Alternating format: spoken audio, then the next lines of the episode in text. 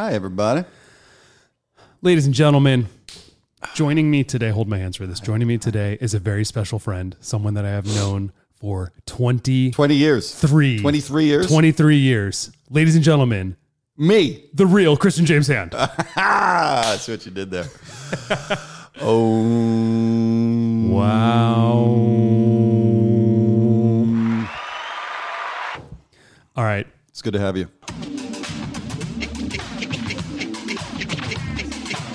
Everybody who grew up with me, you know, I have always been like, go.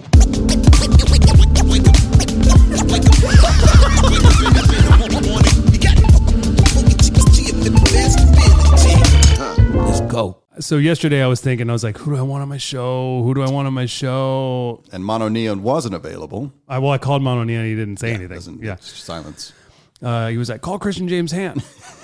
But he didn't say it. He just wrote it on his shoes. yeah. He actually just pointed at that. He was just like, There's nothing Yeah. better than, than brown graffiti. I feel like you should make a T-shirt that says that, and you should wear it, and you should also just put it on a hat, put it on uh, your overalls. on anything. Yeah, everything, It's- It would really. sell. You just looked so much like your brother. That's the first time I've ever seen you look like your brother. Really? Yeah. So my brother is about he's like five years behind me when it comes to hairstyles. Right. So my hair was long first, his was super short. Then as soon as I cut mine, his well, he started growing his long, so I cut it. Right. As soon it as it got as soon as it got there, I'm like, Yeah, yeah, yeah. yeah. Yeah, well, yeah, yeah, we can't, can't be doing that. We can't be doing that. And now that I've lost some pounds too, I'm like, oh god, he needs That's- to gain weight, but he can't. He can't do It it. is impossible. He's one of those blessed guys that just cannot gain weight. He eats, eats. I'm so jealous. Yeah, you know what sucked was when I found out that there's uh, endomorphic and ectomorphic body styles or body types, and as you age, you become one of them. And one of them is that you just put on weight, and the other is that you get skinnier. So if you see old people that are skinny, it's because they might, I don't know which one it is, but Yeah. they're ectomorphic, let's say.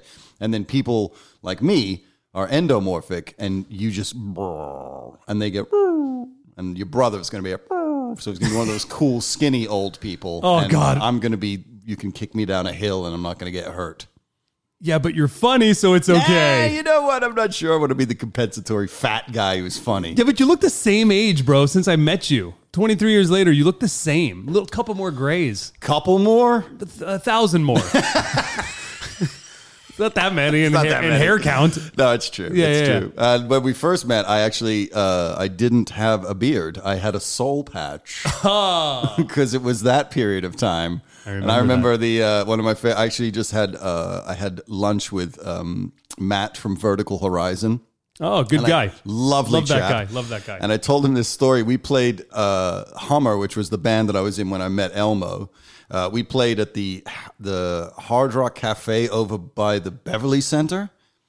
And uh, back in the day when there was one over there, and it might still be there. Yeah. And we were setting up, and I was I was sound checking, and as I was sound checking, the Vertical Horizon video came up on the TVs, and there were hmm. people sitting at the tables who were like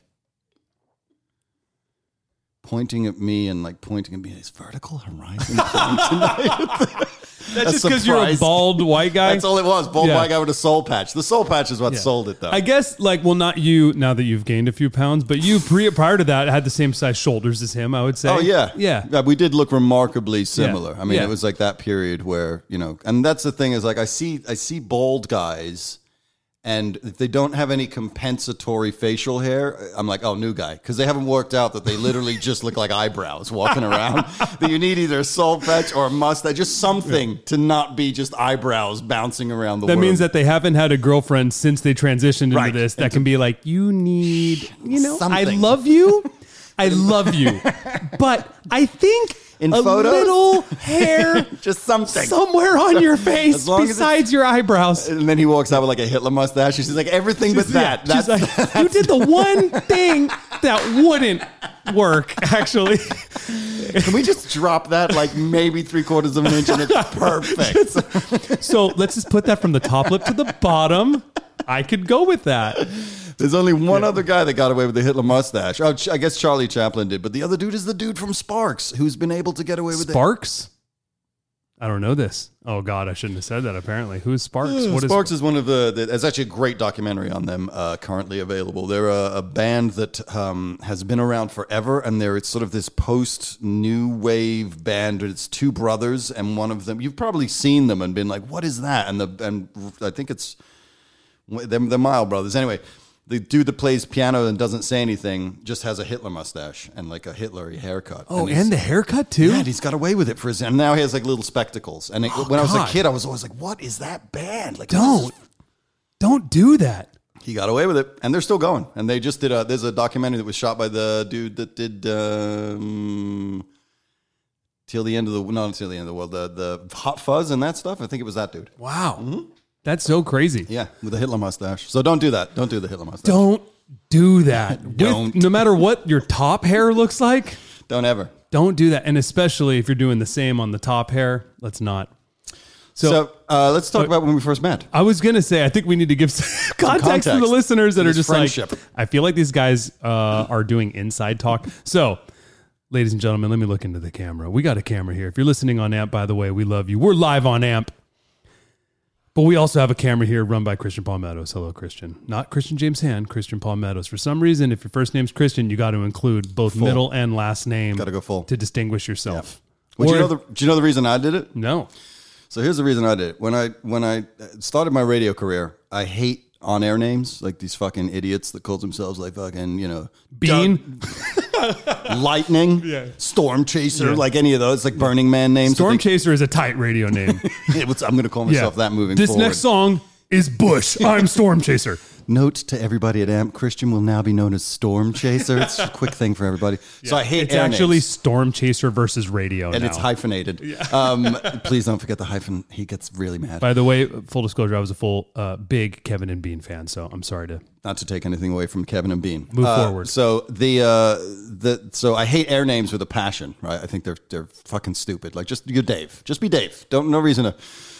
But back in the day before social media, it kind of was necessary to have one because we had a female prison near our radio station, and uh, Mike Savage was getting when he uses his real name, was getting fan mail sent to his house. So it's like you got to kind of have an air name. So so so anyway, so I didn't. I wanted to be Mr. Clean because the thing with me and air names is that one of the things that happens with air names is like well, DJ's period is like you never know what the DJ looks like, right? Like you're when you hear their voice and then you see them, you're like, oh man, what a fucking letdown. Yeah. Whereas if I was Mr. Clean, immediately you're like, oh, bald guy. There it is. So the radio station was like, "When you're not going to call yourself Mr. Clean because it was a free advertising." So stupid. Right, right, right. So then I was like, "All right, I'm I'm just going to what I'll do is I'll push it until I go on the air and I won't have an air name and they'll literally just have to let me on the air with the name Mr. Clean." Yep. So I, I go for my first day, and the uh, APD calls me into off- his office, and he's like, "So, do you have your uh, got your air name together?" And I was like, "Yeah, yeah, yeah. I'm going to go with Mr. Clean." He's like, "Yeah, you're not." So, um, you're either either you come up with something, or I've come up with something I think is amazing and it'll be perfect for you. And I was like, "All right." And he goes, and he always did this thing with his hands, and he goes, "Christian Cruz." And I was like, I'll have an air name by the time I get back here. So then I had to go with, I, went, I, mean, I listed like my favorite comedians, and it was like Chevy Chase. My parents lived in Chevy Chase at the time. So I was like, oh, I'll call myself Chase, thinking I would burn it. Then I moved to fucking California and I have to bring this air name with me because I'm inside the same company. So now I'm Chase. And I want to murder myself. So when I left there and I went and I went to uh, Satellite when I went to Sirius, I was like, okay, I'm gonna my air name at Sirius is gonna be Debbie Hernandez. What? Yeah. So for the for the first three months of my radio career at Sirius, I was Debbie Hernandez, which is the greatest air name of all time. So I'd go on there and be like, "What's up? It's Debbie Hernandez," and we're listening to Rancid, blah blah blah blah blah. So then three months in, we get an email from HQ that's like, "You have to tell him to stop calling himself Debbie Hernandez on the radio." And I was like, "This it's dicks." So what I decided to do was punish them by having three names because it takes up an extra millisecond of airtime to say Christian James Hand, and they couldn't send me an email being like, "Stop calling yourself your own name." So this three name thing was a fuck you to Sirius, and now I'm stuck with it because now everybody knows me as Christian James Hand. So that's why I have three.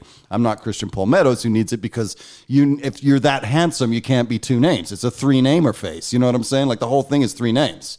It can't be two. Yes, but I got to say, as much as I love Christian Palmettos, I think it's a strong acronym. CPM is CPM is very good. strong. Would go- CJH is not, Not as strong. It doesn't roll off the Yeah, yeah. CPM. Brrr. CPM. CPM. CJ, CGH. Yeah, CPM it's- is- You just get you start. Debbie Hernandez would have been so much better. Yeah, just good old DH. The session with Yeah. Debbie Hernandez. Debbie Hernandez.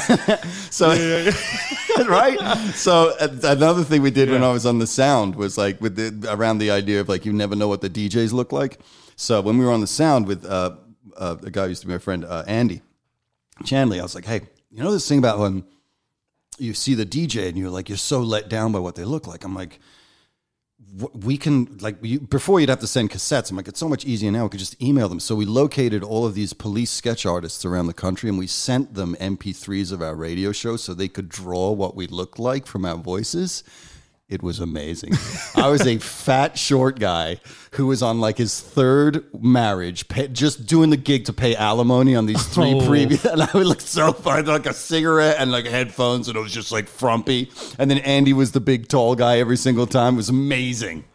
I'm trying to close my eyes and picture you without Looking like, I'm- me. Yeah, without looking at it's Yeah, it's, it's, really hard, especially when I have like this overweight lesbian voice thing that you know, like I don't really, I hate my I, my- overweight lesbian yeah, that's what I, that's what I sound like. I think I sound like an overweight lesbian. Like when I hear myself, I'm like, that sounds like you know, like a stage manager at the Lilith Fair. I do think you sound like a smoker, oh, okay. which you're not in Not- most of the cigarettes. Yeah, I'm not even a smoker of the weed anymore. Oh, really? Yeah, my stomach is shot to shit from it. Goodbye. Yeah, I got to watch Not that. worth it. Cannabinoid hyperemesis syndrome. Oh, Yeah, it's awful. that's a thing. Yeah, yeah, it's really bad. Don't vape. I'm telling you right now. Oh, right. We talked about this. Don't vape. Don't Everybody vape. stop vaping. You're going to hurt yourself in the long run. Thirty percent THC and below. Don't do anything above thirty percent. It will wreak havoc on you. Oh, God. And now I've been robbed of my favorite thing, which is getting high and then eating a lot. So now I just eat a lot. Oh, shit.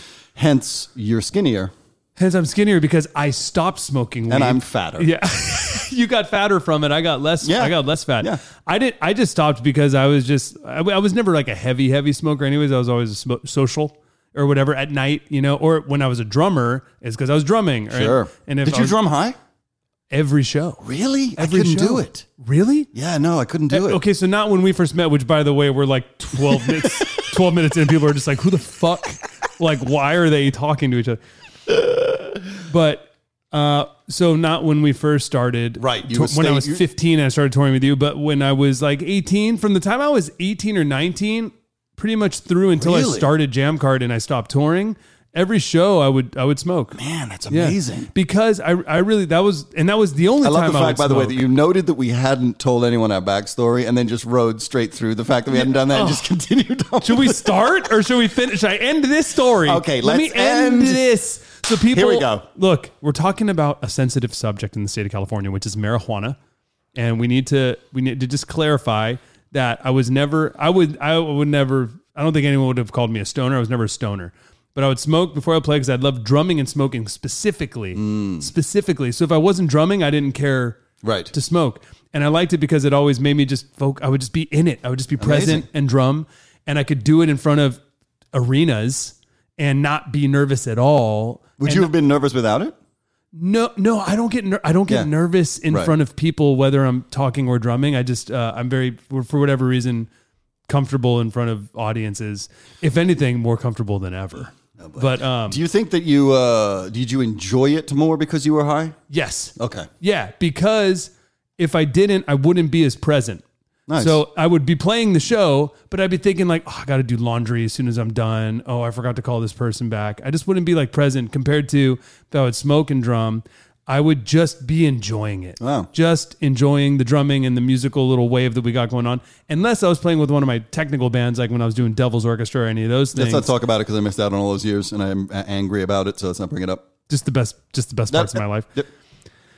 Okay, so anyways, long story short, I'm not really smoking anymore because I just I don't enjoy it anymore. It would just make me think too much, mm. overthink things when and I don't I like just making decisions, moving forward with my gut. I'm a big gut decision guy. Cool, go, let's move, let's move, let's move. And I'm confident in doing that and I feel like I don't I can take on a lot of weight or a lot of wh- whether it's stuff with business, stuff with family, personal, whatever it is. And if I if I'm sober, which I am 99% of the time, it doesn't phase me at all and I can just keep piling it on. But I feel like when I smoke, it then makes me I feel the weight. So that I was like, I'm not gonna smoke anymore. Yeah, yeah. Eh, it's not worth it. Yeah, my uh, mine was like, uh, if you continue to smoke, you're gonna uh, shut your kidneys down, shit yourself, and you're gonna die. So I was like, oh, I guess I can't smoke weed anymore. So out of those three things, what do you think is the worst part? Kidneys shutting down, shitting yourself, or dying? Not smoking weed. Okay, we're gonna rewind here, people. we're gonna we're gonna rewind here, people. Okay, so Christian James Hand, Yes. dear friend, we go way back. We go back 23 years Twenty three years. to when I was 15 years old. A young Elmo. I can't believe you were 15. Like I always thought you were 17. The I fact was that you're 15, is bad shit. dude. I was 15. I was in a band called Limit Point, which Yep. was my first gigging band, like real gigging band. And they were in their, uh, like, uh, Shaw was 19, Mikey was 22 when I joined the band.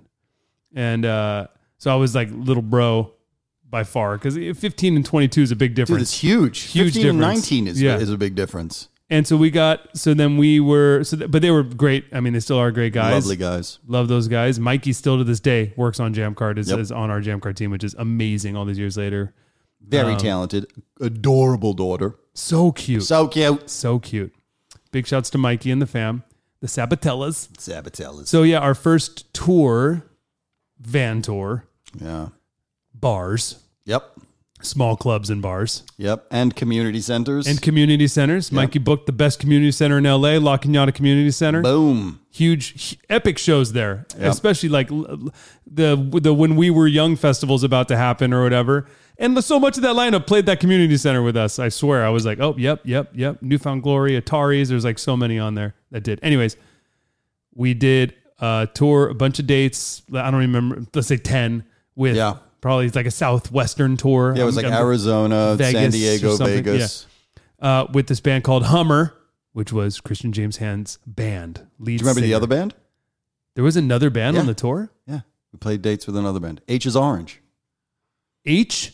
H is Orange. They did all the dates with us. I don't think they did all of them. I think they did. Uh, they did. A f- I think they did the Vegas. They did one of the one or two of the Arizona dates, and maybe the San Diego date. But they were on the road with us. I don't remember that. That's all right. I remember you. I know. And me demanding that we headline because I was like, we don't open for anyone, even though you guys Oh, booked the show ego- yourselves. the ego this guy had. You don't even you don't even know for all. I- Okay, look, I know there's a lot of Christian James Hand fans, and all the fans love you for what you do with the session and your creative mind. You being a music historian, you knowing everything about all these songs and having access to all these songs, and you being such a great storyteller. But they don't know lead singer Christian James Hand from 20 years ago. He was a dick, right? I was a dick. And- Mikey booked the tour. And then I demanded that we headline because we don't open for anybody. Yeah. And we were nobody. Yeah, and it was like, well, we sold nine tickets and you sold eight. Yeah. so, Yeah. Um, we did headline every show though. but the but that tour was so huge in my life, man. Because I'll I'll never forget that because first of all, I was the youngest person by far in the tour because the other guys in my band were 19 and 22 and I was 15, and you guys were even older. Yeah, we had well, uh, Mikey. Um, I'm sorry, Onion was probably the baby of our band, and then Adam and Greg, who are a couple of years older than you, and then I was thirty. No, no, no. Greg Greg is older than Greg's probably a few years older than Mikey. Oh, okay, so he was like twenty four, maybe. I, I want to say that. Yeah, yeah, yeah. Because they they were out of college at Yeah. that point, so they were 20, 23 Yeah. and twenty four. I was thirty because I'd Yeah. never planned on being a lead singer in a band. Unbelievable. So here I am, 15 on tour with a 30 year old, right? But I'm and I'm the baby, but I'm also trying not to be an idiot kid. Like I wanted to be because I'm by far the youngest with the whole entourage. So I was like, I really want to fit in, you know, be cool, whatever. But I'm still a nerdy little drummer kid, and and you guys all definitely gave me a lot of love and and uh, and I feel like I, a, a big part of who I am today was from the development that happened in those years. And even though you were a dick and had a big ego, um, there was still so much love, and everyone like kind of looked after me. I felt Yeah. like it was good influences in overall because it's not like everyone was doing drugs or anything. There was no one doing any of that, and I also never really care. I mean, you guys would drink, anyways. Those were the times of my life, and by we're playing bars. I'm like a 15 year old playing at a bar that was the craziest part. or whatever it is. And uh and it was great. And I was just so happy then to just be playing drums. And even if I was getting paid 50 bucks a show, I was like sick. Yeah, you're getting paid to, to play 50 drums. Yeah. I was like, I'm living the dream. Yeah. And like uh and I was in Limit Point for three years and and then I joined my next band and whatever about my career. But what's crazy is that like here we are all these years later and we're both doing different things 23 years later, but in music. I know. We're both still in music, but you're deal. not a lead singer and I'm not a drummer. No. Yeah. You're not even a singer. Take out the lead. Yeah, I mean, I do. I've done a couple solo things on my own, but I, I the, the only reason that I became a drummer, a, a singer, was because uh, we auditioned singers and they all didn't couldn't do the job because they didn't sound the way I wanted them to sound. So I was like, fuck. I was like, I wonder if I could do it. So I went and started singing and realized pretty quickly that I couldn't. So I went and had very expensive vocal lessons with an, with a, a, an incredible uh, vocal coach um, here in uh, L.A. and uh, Ron Anderson, Yeah, he's the man. Uh, d- Yeah. like you know Top notch. everybody. Yeah. Seal. Eddie Vedder used to fly into town like once a month just to get a warm up from him. I, I'd like, I'd have a, you know, I'd have a, a- a- a vocal lesson booked, and he'd call me and be like, "Oh, we got to cancel because oh, it's fucking Madge is driving me crazy." So I'm gonna be on. I was like, "Okay, so you- it's Madonna or me? I guess it's got to be her." uh, my favorite thing he used to do. Did you ever? You never did a vocal lesson with him? I've never done a vocal lesson. No, dude. Yeah. He used to do I would this- love to. In order to teach you uh, diaphragm control, he was this very he's this very big man. And in order to teach you diaphragm control, he'd have you hit the biggest note you could, like, "Meow," and then he would pick you up off your feet and then squeeze you into him, and you had to hold your diaphragm out to keep the distance between the two of you. Wow. Yeah, yeah. But I learned, I spent a huge amount of money there, but I learned everything. And ultimately, it became very useful because then when I started producing, I could talk to singers about what they weren't or were doing correctly or incorrectly. And I'd Yeah. have a, you know, I'd have the vernacular to be like, yo, man, you just got to drop your palate down. You just got to fucking. But I had done the, the only reason I became a singer was because we couldn't find a singer that sounded the way I wanted the band to sound. And then all of a sudden, every record label in town took it way more seriously than Yeah. we, than I thought that we should have. And we, you know, we, I always say, I'm like, that band should have ended when Onion left. And we sort of like eked it out for another three years, which was just such a brutal experience of being an unsigned band in LA. I mean, we Yeah. were, I don't think you guys went through the nightmare of like the record label showcases. I did, would never heard of it. Did you really? Oh, Yeah. yeah, no, never I did, heard of but it. never- which, by but, the way, their yeah. best songs were ours, but that's okay. We don't need to talk about that. We will. I just got off the phone with Greg. This is uh, a tell-all interview, okay?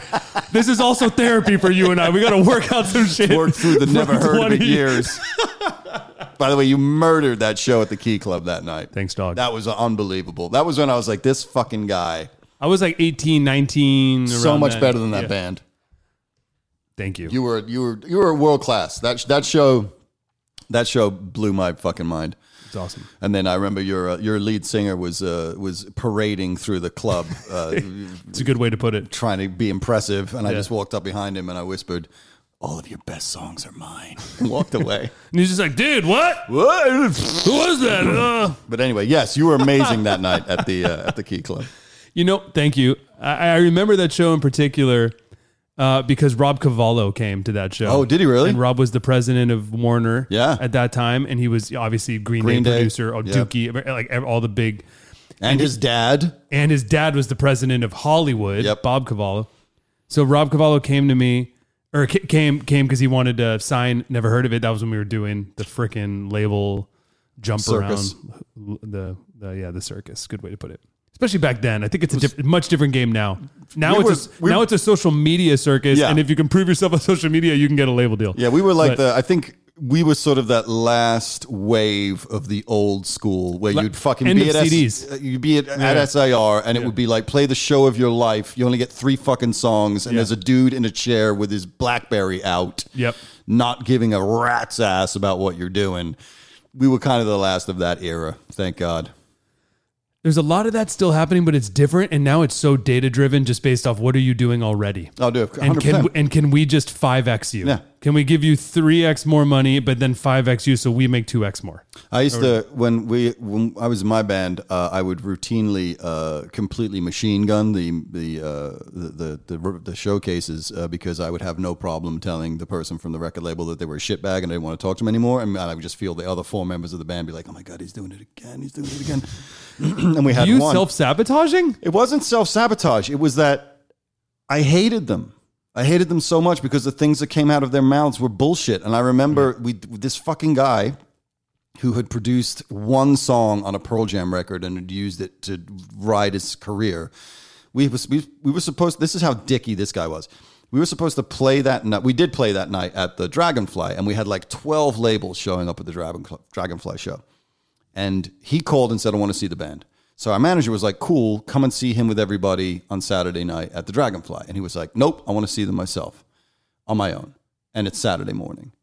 And my manager called me, and I was like, "Dude, I'm not gonna. I got to put the fucking show of my life on on Saturday morning, and I'm gonna blow my voice out, quite Yeah. possibly. And then I've got all of these labels showing up on Saturday night. Like I'm not doing it." And my manager was like, "I totally get it." Called the guy back, and the guy literally said, "Tell your band that I will be at SIR at 11 o'clock in the morning on Saturday. They can be there or they can't. It's up to them, and it's up to their career." Jeez. So now we got no choice. So we go and we put on the fucking show of our lives, and then we sit down with this dickhead, and it's me and my band, and he's on the other side of the table, and he looks, and the first thing out of his mouth is, "Here's why I wouldn't sign your band." Because you can't put 500 people into a, a club in Wisconsin right now. And I looked at him and I said, Your fucking job is to put 500 people into a fucking club in Wisconsin. My job is to give you the fucking songs that made you showcase, made you make me showcase this morning when we have a showcase tomorrow, fucking to tonight for 12 more labels than you. Yeah. And I can feel Adam and everybody just. And then it turned out that the best part was that right before it, they would- there's like the bullshit conversation. It finds out that the dude is actually related to Adam. He's like second cousins twice removed. So it's like this thing that looks like it's going to all work out. And then I just poured gasoline on the bridge as we were standing on it, and I was like, "Pfft, "Eat a dick." Eat a dick. So the whole band's just like, oh man, he's doing it again. But it wasn't self sabotage. It was that I I was so angry. It's the same problem I have in my fucking shitbag radio station that I just quit today. It's the it's the the massive disrespect for the artists and for the creators of the art. Yep. We do the hardest part. There are nine million shitty fucking A and R guys in this fucking town. Throw a stone and girls. Throw a fucking stone and you'll hit them. There's one or two or four really really talented people. Yeah. Uh, Jammcard, there's 100,000 of them, and they're all great, playing all different instruments and doing all different jobs. But Because they're vetted. they're vetted, and that's the point, right? Like, so to me, it wasn't anything about being self-sabotaging. It was that the the the complete absence of respect for the artists and for their their path, their journey, the struggle that we went on. To have some fucking dickbag, literally, we had a we had Jeff Sosnow, and I've busted his balls about it. That's why I can say his name. Jeff fell asleep on the couch in our rehearsal room during our showcase. I would face away from the couch because I didn't want to look at them because they could just see how much I hated them in my eyes. So I would stare away. And then Greg, our mutual friend, who we just I, he, I just was talking on the phone, he said, "Hello, Elmo." Greg was on the other side of the room and he's doing this like head nod thing to me, and I'm like, "What the fuck is Greg's the guitar player in his guitar band. player, and then went on to be in Never Heard of It, stole our songs and gave them to that band without our permission. It's not a big deal. We'll get to that in hour two. Worth it. So, so really worth it. Those songs are great. So the uh, so he's doing this head nod thing, and I turn around and literally, we're, and you remember how loud our bands were. We were not in quiet singer songwriter bands, and this dude is asleep. Three on the- guitar players. three guitar players at eleven. And this dude's asleep on the couch, and I was like, "Holy shit, this is insane, Dude, that's and then so it just went from bad to worse. Then we had the Jeff Blues of the world, and we had all these like it was, it, it broke the spirit of the band to the point where it got so. I don't know if you know this, it it got so it's so bad between me and Greg that I demanded that I heard all of the versions of our songs that Never Heard of It were doing before I would allow them to be put out. So he would have to bring them to my house on CD. He would pull out outside the, the Madison. he would wind the window down a millionth of an inch and just push the CD out. And I would take it oh and my turn God. and walk back into Oh the building. Oh my god, the hatred between you guys. And now I'm calling him up being like, Am I going to die of a heart attack? He's like, All right, listen, let's talk you down here, champ. It's all going to be okay. So any friendship can be repaired, people. You just have to love each other through it. Yes, for sure. And you just have to break up the band. Yeah, break up the band, but nonetheless, fuck the old lead singer from Never Heard of It. All my best songs were his. The fact that he refused to change the lyric on on Hard Headed from You Can Try to Stop Me, but it's like Stepping in the Ring, which was the original, and your dickhead singer sang You Can Try to Stop Me, but it's like Stepping in the Rain. And it was the biggest insult that I could imagine. So, because I, I worked so hard on those lyrics of that song to turn. Do you remember? Do you know what Greg's original lyric was? No. So hard headed is a song that had it been done by the correct band would have ended up being a smash. at that Smash, point. total smash. Absolute. We, it it, did pretty good for never heard of it. It should have done. It was an Yeah, amazing it, song. Could, it sh- could have gone. It should have been enormous. Yeah, if it yeah. had been Slightly Stoopid or one of those other bands, it would have been the song of the summer. could have been a number one KROQ song. Hundred percent. Because Yeah. what we did was what Greg did that I then managed to sort of scale back a little bit was you remember that to me it because was the, Greg Greg was the uh, your co-writer would Greg was the principal songwriter, Principal songwriter. and I was the principal lyric writer. Yeah. And Greg is incredibly talented at making pop punk yeah, masterpieces. and when he when when you guys broke up, he joined Never Heard of It, and then became a songwriter with Never Heard of It. So and, brought a few of the songs from from the, Hummer days, from the smashes into from- Never Heard of without It. our permission. Like that's how we They were found out. dead. Those songs were dead. Yeah. You guys were dead. Um, so, uh, so, uh, but we should have got publishing on every single CD produced and got no money. So anyway, the um, the the the so remember that fucking twelve beef patty twelve beef patty special sauce lettuce cheese pickles and onions all in a sesame seed bun, which was like the McDonald's thing. Yes, yeah, yeah, yeah. That was to me what hard headed was because Right. the course of hard headed was hard headed, idiotic, self centered. It's ironic. Nothing ever mattered to me till the time you thought you thought me. Till the time you thought you knew me. I know you really want it. That's half the fun of it. Nothing's. I know you really want it. That's half the fun, and nothing's gonna. No. whatever the end. You'll ending. keep on coming back. It's not, not a promise. It's, a fact. So, and it was fucking sick.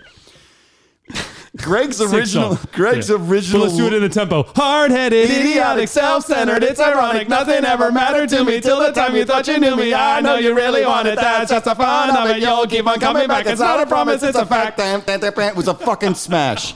Would have been a smash. The original chorus that Greg presented on New Year's Day of 1999 or 2000 was hard-headed, idiotic, self-centered. It's ironic. Nothing ever mattered to me till the time your mama blew me. Oh, jeez. I swear to God.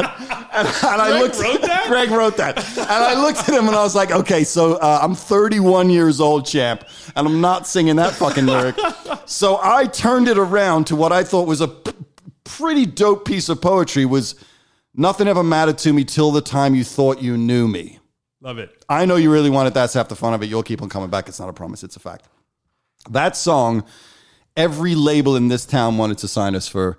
Well, first they wanted to sign us for the fucking Tori Spelling song, and then the Tori Spelling song was epic. It, I actually, I sang it at my 50th birthday because it was everybody. Everybody in town had heard of this Tori song. But I knew that at 30 years, and this was like the third song I'd written for Tori Spelling, and I was like, I can't be 30 years old and in mid-state fairs at 45 singing like a total alcoholic, like just playing with like one original member of the band. Maybe it's Greg, and I was like, I can't. So we would play these shows, and they'd be like, you know, 150 people at the show, and they would start going Tori, Tori at the end of it, and the record labels would be like, what's this Tori thing that they're yelling about? And I would look at them and be like, no idea. They started doing that like three weeks ago, and I don't know why they yell Tori at the end of our set. And I remember I was in a band with Onion up in Paso playing bars and shit, and and so we did an acoustic version of it, and I told that story. And we only did it once, and I told the story, and then I and then I, I played the song.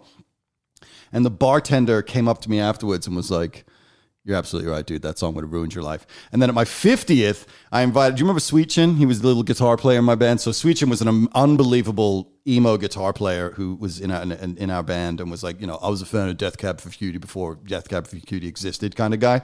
And he was he came to my 50th and me greg and adam did Tori on stage at my 50th and and by the chorus two the entire crowd is singing it. And he was like i sat in the fucking crowd and i was like this son of a bitch was right about this fucking song. It would have been millions but we never would have ever come back from it. So that song got burned so that we could do hard-headed. And hard-headed should have put us on the map but we we tried it. We did six different versions of that song. And your actually your band's version of it was the most credible to be honest with you because i wasn't credible singing that song because look, look this fucking guy. Come on, Ron Anderson, help you know him out. but the the the thing was the fact that your dickbag singer said it was stepping in the rain. You could try to stop me but it's like stepping in the rain. I was so mad and i remember screaming at greg down the phone at the at that. And then what you guys also did um i'll change for now Yeah. which was a great song. Yeah. An even Great better, song. great song. And the second iteration of it, where Greg put the bridge in And the bridge is magnificent in that song. Like the two of us crafted, because originally it didn't have that bridge, and the version that we wrote and recorded didn't have the bridge. And then when we started doing it afterwards, it had the bridge, and then you guys got to do the version with the bridge in it. Mm. And that song also should have been a fucking. Some- It's fucking I had some monster fills in those songs Monster. too. Yeah, Monster. They let me do that. It was great. So that was how we met. And then that was how the story proceeded, which is so ridiculous if you think about it. It's what's crazy to think about is how much our lives have swirled together. Because it's I was in Limit Point as a 15 year old. You were in Hummer. I quit Limit Point and joined Never Heard of It three years later, and then. Gre- Hummer breaks up. Greg joins. Never heard Yeah, of it. What are the odds of that? Nope. And we're playing songs that you and Greg wrote I know. and doing our versions of it. And I remember being, because back then, especially, I was like, just the drummer. right. It wasn't until I was in my 20s when it was like my bands. Even though I was like in those bands, right? They were my bands, but I was always like, just the drummer, right? So I knew that there was tension going on between, I'd hear it between you and DJ and Jeff and Greg and this, blah, Oh, and. I was just like, I hated him. I was I was so out of I was just like, keep me out of it. Uh, my drums are original and they're definitely way better than the Hummer drums. Way better. Because we had, well, the, the, I'm just kidding. the, no, they were because that was the problem with that band is that once Onion left, the whole spirit of the band changed Yeah. because we originally, I wanted to be like Third Eye Blind meets Oasis. Like Yeah. that was what that original band lineup for, was. And even our version, version of Hard Headed was more of an Oasis version of Hard Headed. And we should have broken up the minute that Onion left and we eked it out. We played one show, uh, Adam and I talk about all the time. We played one show at the Whiskey with this drummer, Scott, who, after the fact, we found out was probably a meth head because he kept getting cold medicine from Adam. And he was an unbelievable drummer. And we played one show at the Whiskey, which was the greatest show we played as a band. And then everything sort of fell to pieces. But I never wanted to be in a in a pocket punk proto fucking. Yeah. I was never that guy. Yeah. Like I was too old. It was incredible. Yeah. And your band, that was the thing that bummed me out about your band not doing the songs original the, the way that we had intended them originally. Because if you had, I was like, when I saw you guys doing them, you did both of those at the Key Club show. And I was like, this is fucking amazing. Like this is this is exactly how these songs should live because this band is doing them with you at the helm, is doing them the way they should sound because we're no they're they, you couldn't play the Alan White drum beat. No. The same way that it was interesting, like watching that Dave Grohl thing at the when he tried to do Wonderwall, Yeah. and he couldn't drag, Yeah, yeah, yeah. And I was like, just a different thing. But Yeah. Onion could because he wasn't a particularly good drummer. His drag, his he even had like the Alan White ride cymbal. So the Alan White is like the Stone Roses dancey kind of beat, Yeah. that's in Wonderwall and all those things. Onion could drag in a way that no American drummer could drag Right. and you played all of the pocket punk stuff in a way that we never could because he couldn't hit that consistently he couldn't hit that fast and you ruled on those fucking songs and i watched that show and it really bummed me out actually that those songs didn't get their light of day because i really thought that never heard of it would was the band that could bring them to everybody and they could see how brilliant those things Yeah. were Never heard of it did good, but we held ourselves back because we always wanted, we were always tr- like staying DIY. And whenever the labeled thing would happen, it didn't work. Like we picked up Irving Azoff as our manager. did you really Yes. Irving was our manager. How much we had Jerry Heller as our manager, as, as strange as that is, and rest in peace, Jerry. But like we we had like these like people, and then we signed with Virgin, right? But it was just like it was just like never. We were so much better off DIY. All of our success and accomplishments, we sold hundred thousand Yeah. CDs with no CDs with no label.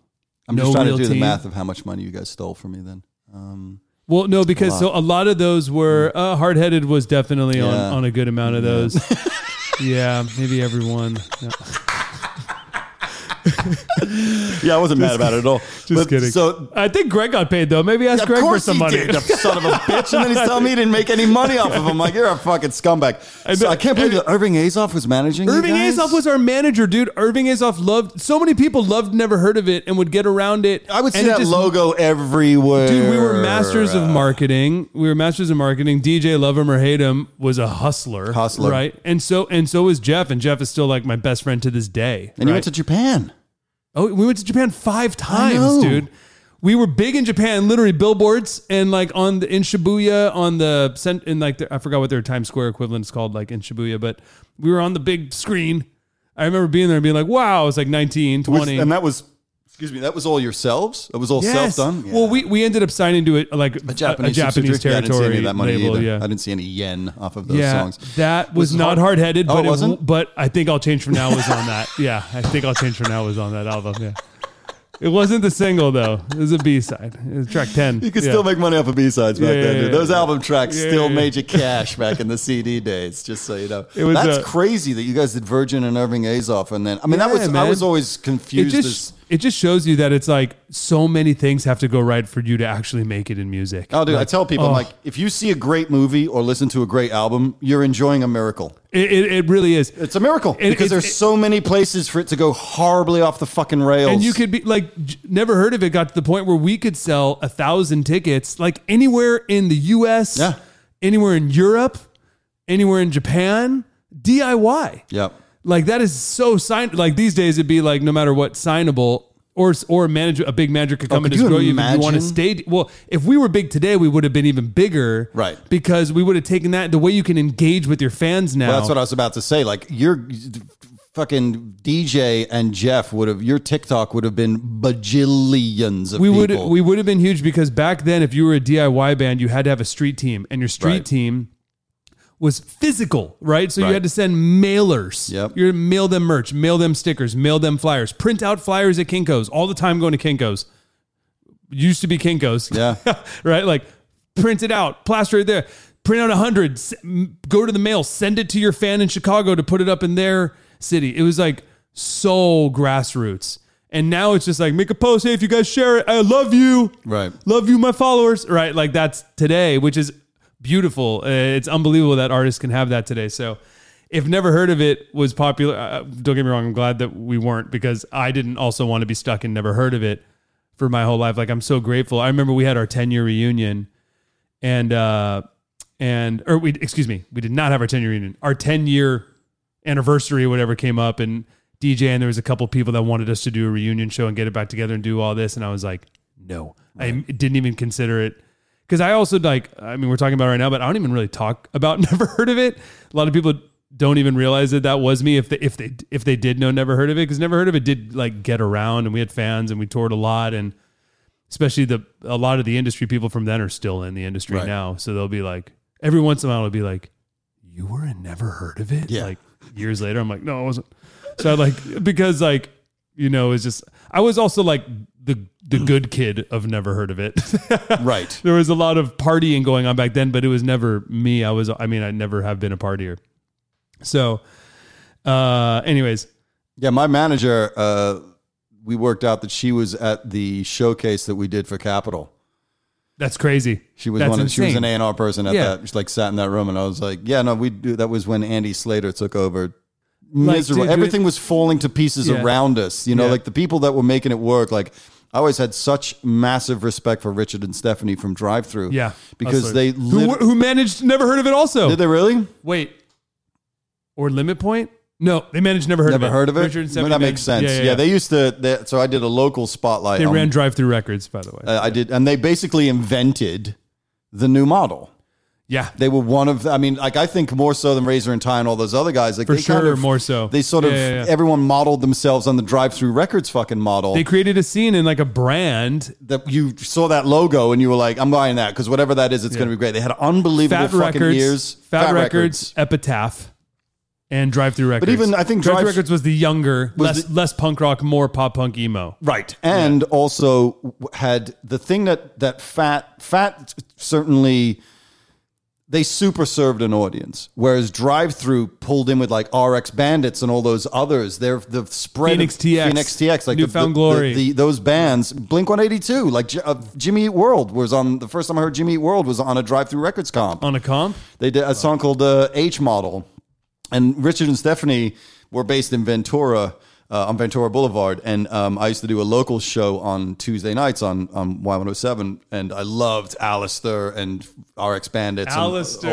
all those We- I bands. played a bunch of shows with them. and too. Phoenix TX. But I was only allowed because it was locals only, so I was only allowed to play bands from the area. So we would literally have every Drive-Thru records band on the air, and I would lie about where they were from. That's so funny. Like Allister would be on, I'd be like, "Oh, they're from Simi Valley, Phoenix TX," even though it had Texas in the name. But that was when they were called River Phoenix. It was before Yep. they had to change their name. remember that. So they they loved me, and I loved them. It was like such a cool relationship, and being part of that was that that was the most rewarding part of that whole thing was because was was that I felt like my show is actually part of of an of, of a of a burgeoning scene and of make you know pre-internet. We didn't have a fucking website at that radio station. That's how old that was. Well, Y107 was awesome. I remember uh, after Hummer when you were doing Y107, I thought you were the before. It was before. It wasn't yeah. during also. No, because the reason we did Hummer was because I got fired, and then I got all these job offers around the country, and I didn't want to leave fucking LA. I was like, I'm, Did I'm were you at a different radio station then? I was at Soundbreak. I was at that internet portal that spent like ninety million dollars in a year. We had like our own blimp and all that shit. It was fucking madness.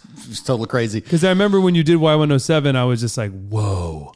Yeah, it was I awesome. was, I was as a kid. I'm listening to KROQ Y107 as Just an L, as bouncing an between L- the two of them. all day, every day. As an LA kid, you know, didn't have a lot of money, so I couldn't buy all the CDs I wanted. So I would just drum along. Oh, nice. So Y107 and KROQ all day, and then every once in a while, I'd be like, "Mom, can I please get the Green Day CD?"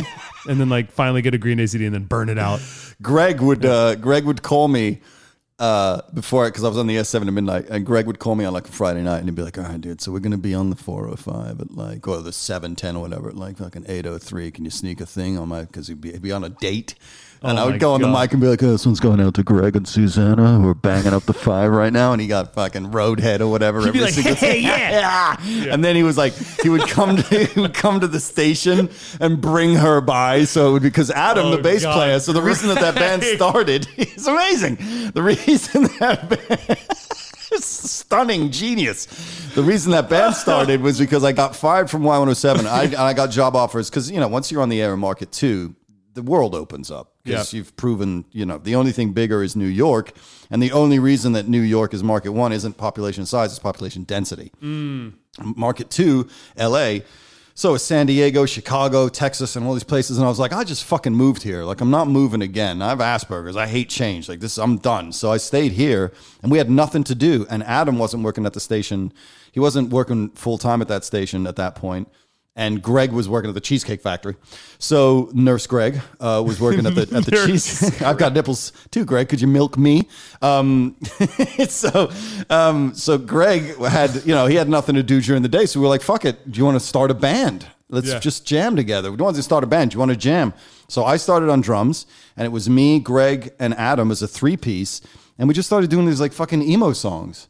And I was like, this is really beautiful. And I'm and they're like, you know, all of the all of the cool stuff that was happening at that point to me was, you know, like the the records from like American football and Death Cab and all that kind of like jangly thing. And we were sort of a little bit proto punk, but there was this other thing.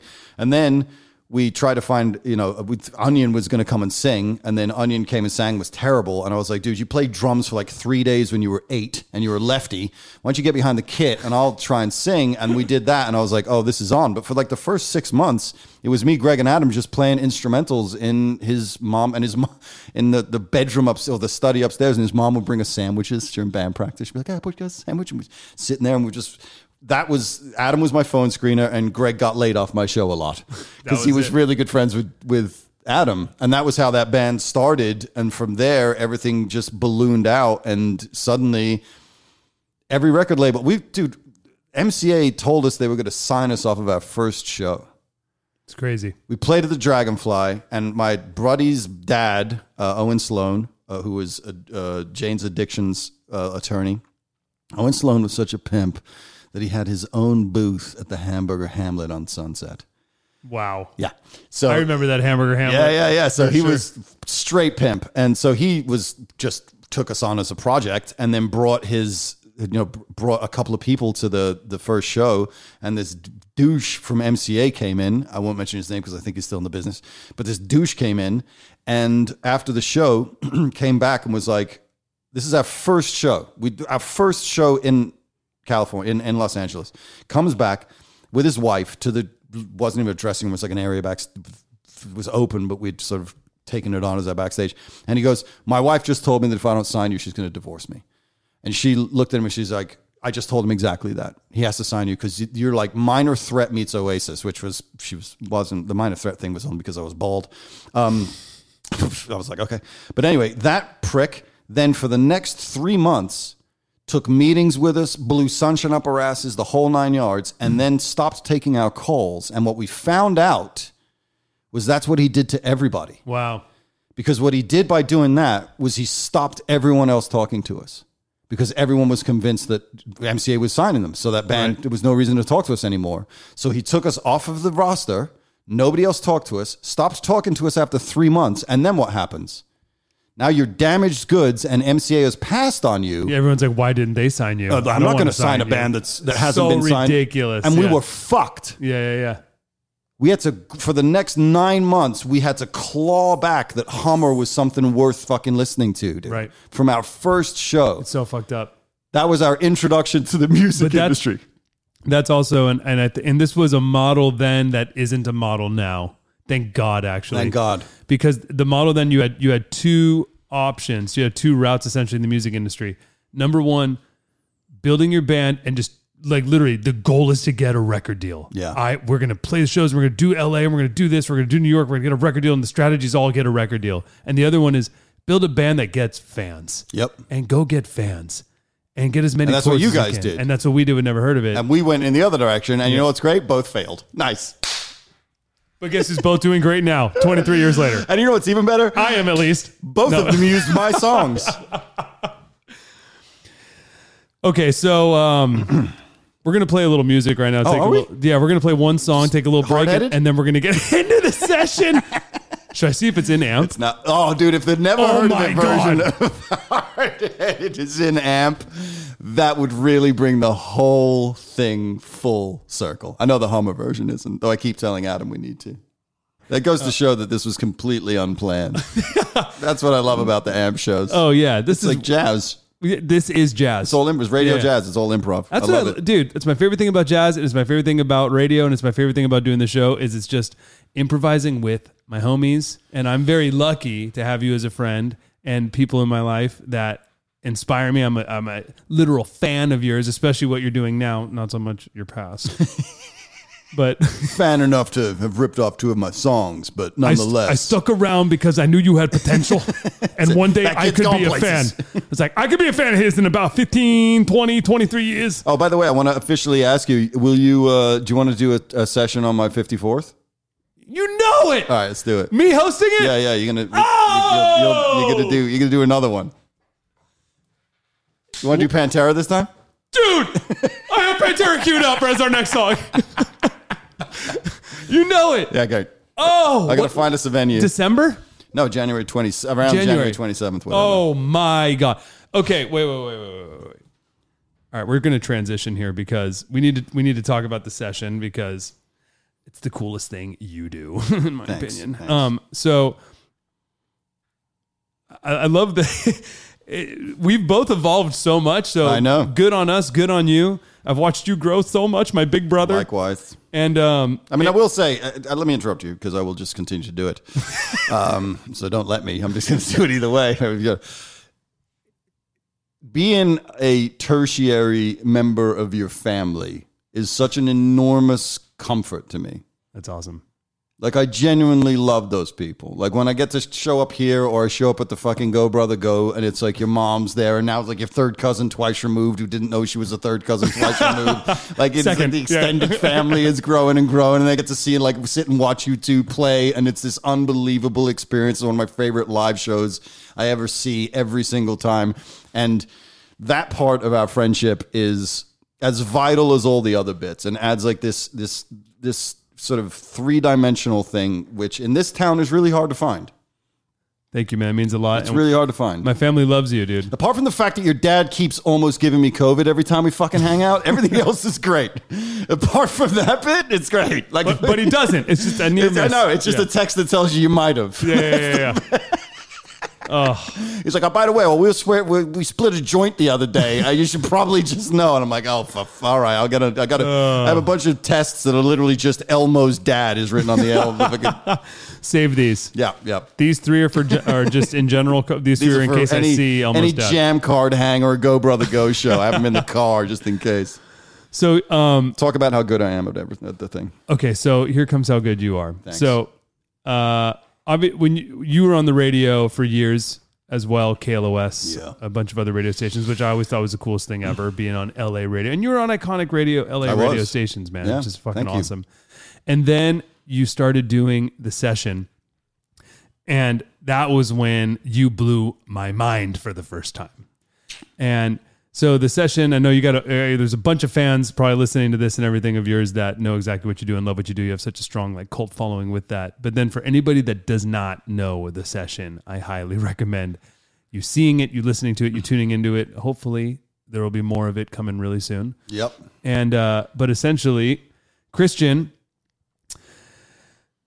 And I, got, I got, to, I want to say what you do first, my interpretation of what you do, and then I want to understand how this even came to be because I don't even actually know how it came to be. So before you interrupt me, Yeah, please. um, Christian has somehow the stems to hundreds of the best songs of all time. We're talking Queen to the Beatles to Pantera to the greatest band of all time, Van Halen. Um, and Christian, from your years of being a DJ, being a music lover, and just how nerdy you get studying things and going deep into history and facts and everything is, and how great of a storyteller you are and a rambler you are. Um, Tell me about it. Christian does this show, the session where he breaks down a song, actually two songs typically per, per uh, show if it's a live show, and he starts with playing just the bass stems, just the or just the drum stems, then goes to just the bass stems, just the guitar stems, all isolated. Then finally the vocal, or if there's sound effects or horns or whatever else it may be, depending on how many tracks there are uh, in that in the in the ISO stems, or if it's the Beatles and it's like four, but uh, that's as small as it gets.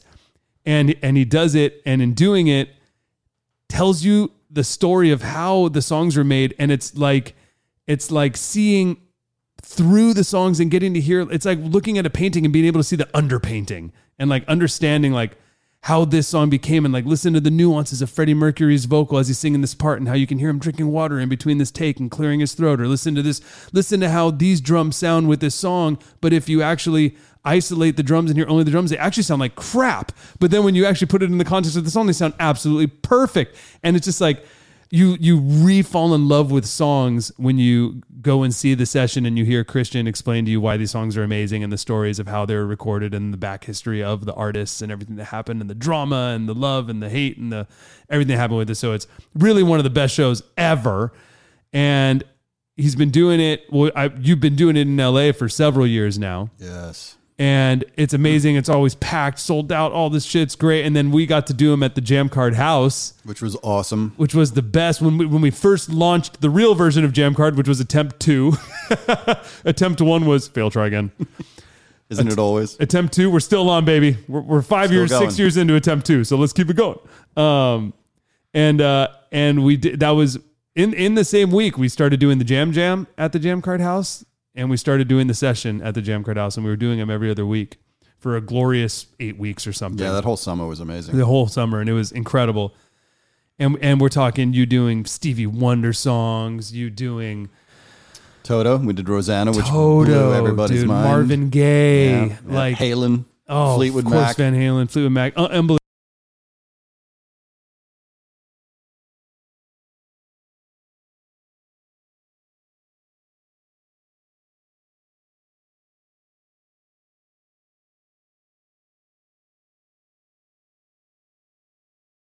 How did you start doing the session?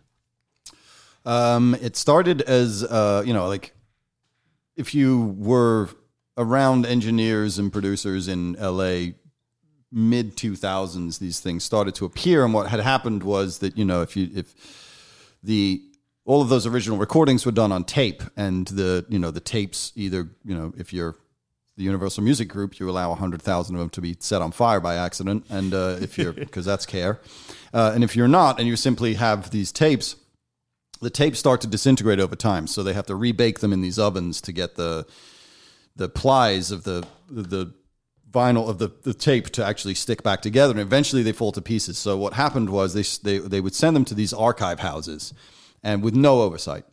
And engineers at these archive houses would be like am i looking at fucking all of the like seven greatest fleetwood mac songs of all time and nobody's sitting here I'm just and they would slide them onto a hard drive and leave and then all of a sudden you start to see engineers when you'd go to a recording session or you'd be hanging out with somebody and you know they'd tell you that they'd be like, "Yeah, man, I got Fleetwood Mac," and be like, "Oh, I got the Who," and you trade them. So this whole underground started of trading these things, and I had you know been working. I when I came out of the radio experience, I started at the same time that I was at Sirius. I started producing records indie, and then did a couple for Island, and so I was working with Pro Tools and and getting these things, and I built a pretty good library. And when I was on Sirius with uh, Jason Ellis, the skater, we did a show together, and when we were also in a, a, a, joke band that started out as Tony Hawk's Taint Stick, and then became Taint Stick, and then went from Taint Stick to Death Death Die because we got signed to the Cottonmouth Kings record label, and they proceeded to rip us off as labels do. So we broke up uh, due to artistic differences, and then reformed the next day as Death Death Die. And then proceeded to get on the iTunes charts with these fucking ridiculous records that we made. And uh, Jason would come to my house, and we would get high and be laughing our asses off. And he was a huge Pantera fan and a big Queen fan. So I would play him the the bits, and I was like, you know, we like this. I think you know people would dig this. He's like, yeah, dude, people would dig this. He's like, can can can we?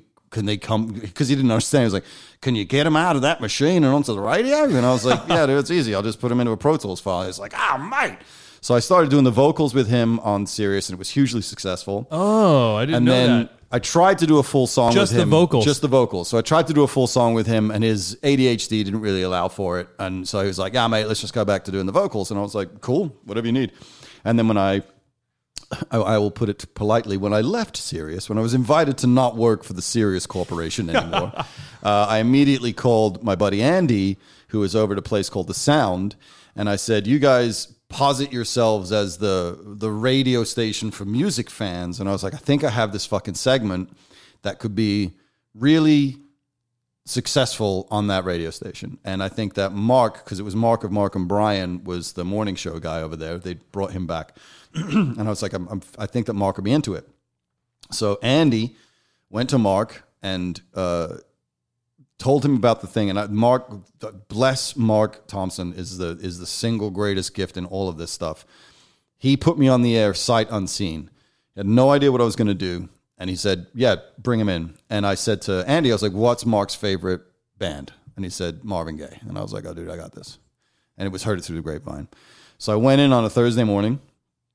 And uh, the way Mark tells it, he's like, you know, I mean, look at me. I like, well, I, I'm like your worst nightmare in radio. So I walk in and he's like, What the fuck is this creature? And he said the moment that he knew that we were going to be okay was I flipped open the laptop and then I pulled out the white index card.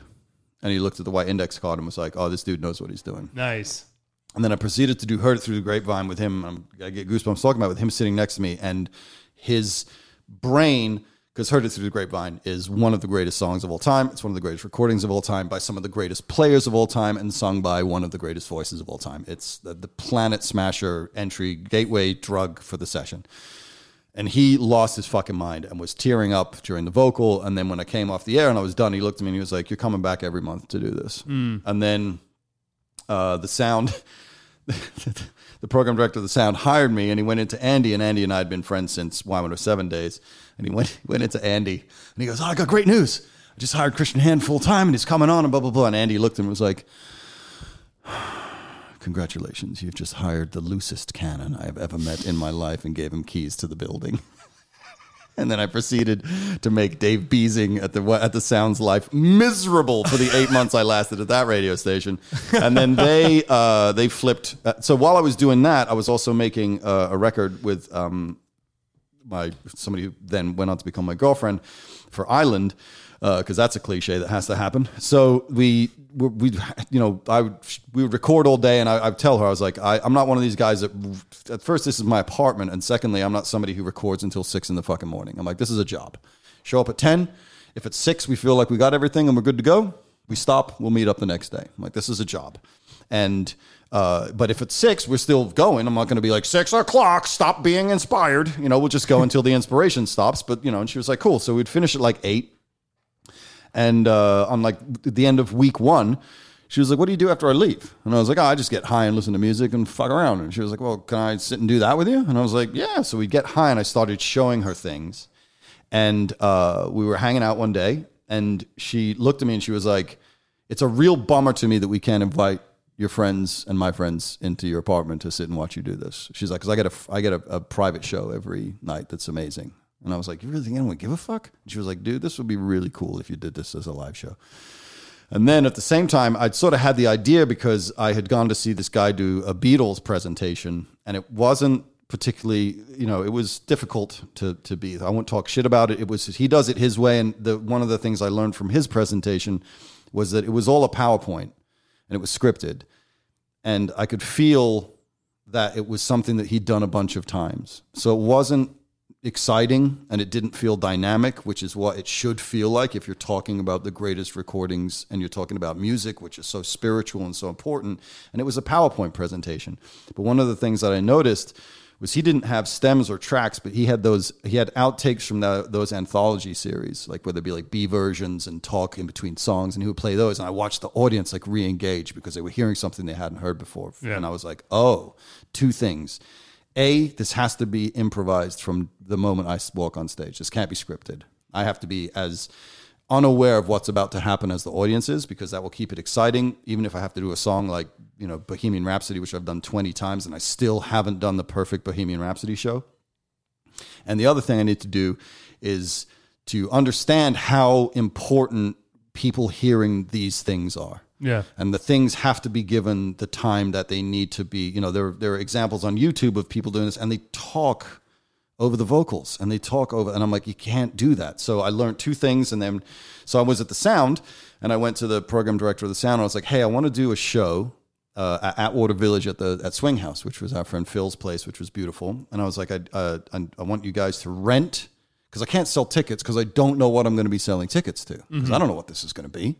I know that I'm gonna have a screen with a Pro Tools thing and some, and then I'm gonna play the songs and talk. And I Yep. have a white index card. I don't know what it's gonna be like. So I was like, will you guys, it's, it'll be a sound event. Will you guys rent the, the thing and then I can give away tickets for free and that way we don't have to sell tickets. And they were like, okay. So I went on the air and I was like, hey, I'm going to do a thing and I have no fucking clue what it's going to be. And I'm going to do uh, Toto's Rosanna. And actually, I don't even think I've announced the songs. I was like, I'm going to be doing this thing. And we, 150 tickets went.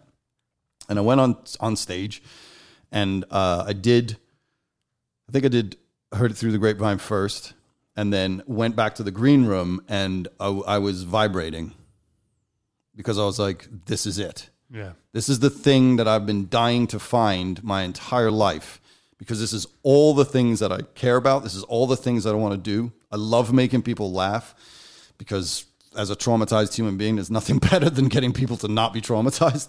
Uh, and I get to be a music fan and I get to like show people how much I love music and how much they love music because they're going to be re-engaged. None of the songs I do are deep album cuts that nobody's heard before Yeah.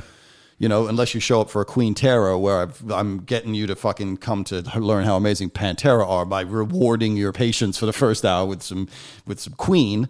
Um, most of the stuff is stuff that you're fully engaged in and already know, but you're listening to it in an entirely new way, and you're getting. And the thing that I didn't realize happen is because we're musicians and we've been part of the experience of creating music in a studio and working in that way. We already have like a tertiary EQ uh, understanding of songs, and we can listen into them, and you could you could focus on a bass line.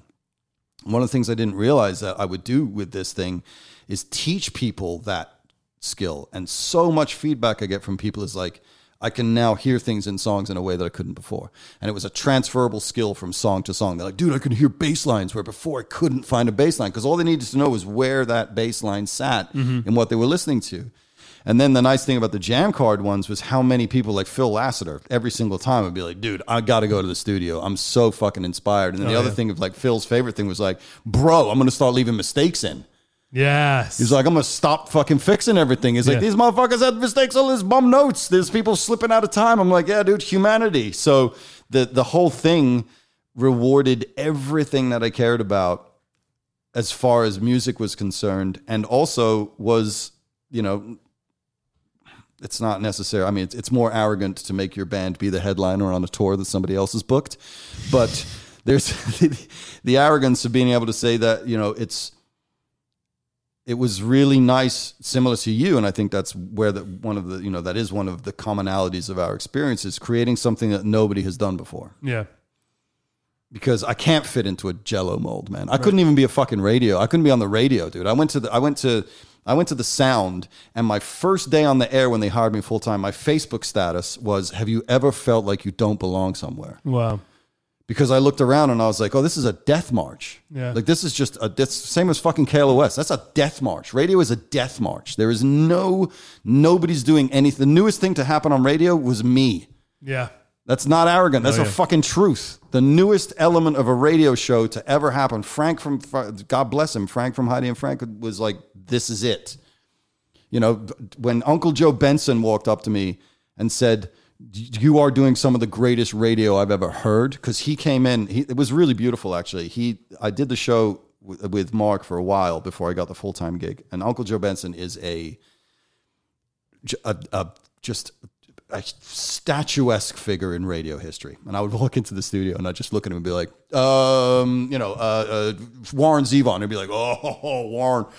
I remember doing three hits of brown acid with Warren Zevon in a van driving back from every single one. He had a fucking story for that was just insane. And I did Boston one morning, and the next uh, day he no that day I did Boston, and then I was sitting outside, and then he walked in, and he was like, "I just did something I haven't done in decades."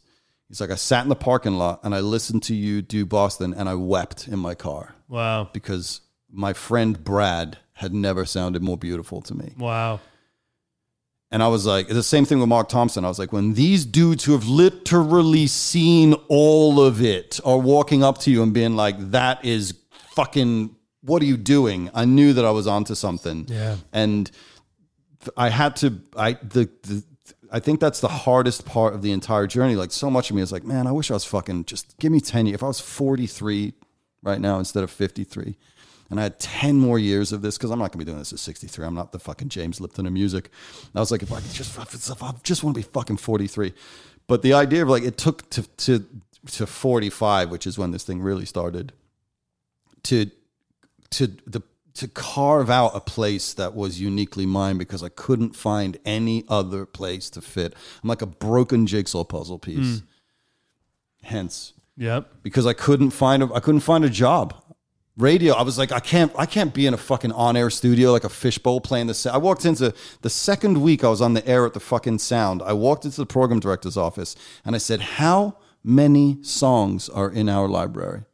Because I've been here for two weeks, and I think I've heard all of them because I'm starting to hear repeats. Yeah. That radio station, their library extended from 1969 basically to 1989. It stopped at grunge. That's 20 years. Take a guess at how many songs they had in their music library. 50. 210. Wow. That's crazy. That's 20 years I of the richest Yeah. history of and music. And there's 200. And there's yeah, yeah. two, that's 10 a Yeah, year. 10 a year. It's all just number One ones. a month? It's just one number ones, just recycling. Yeah.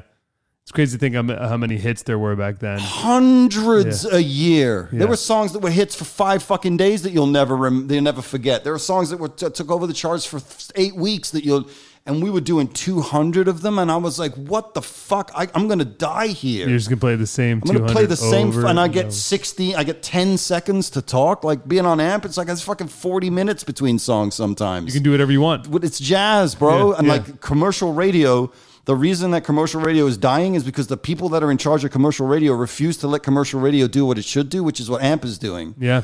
Give the fucking talent the room to do what you know they can do. If you can tell, and not everybody can do it. You can't. Not everybody can go on the fucking go on the radio and talk for twenty five minutes and keep it interesting.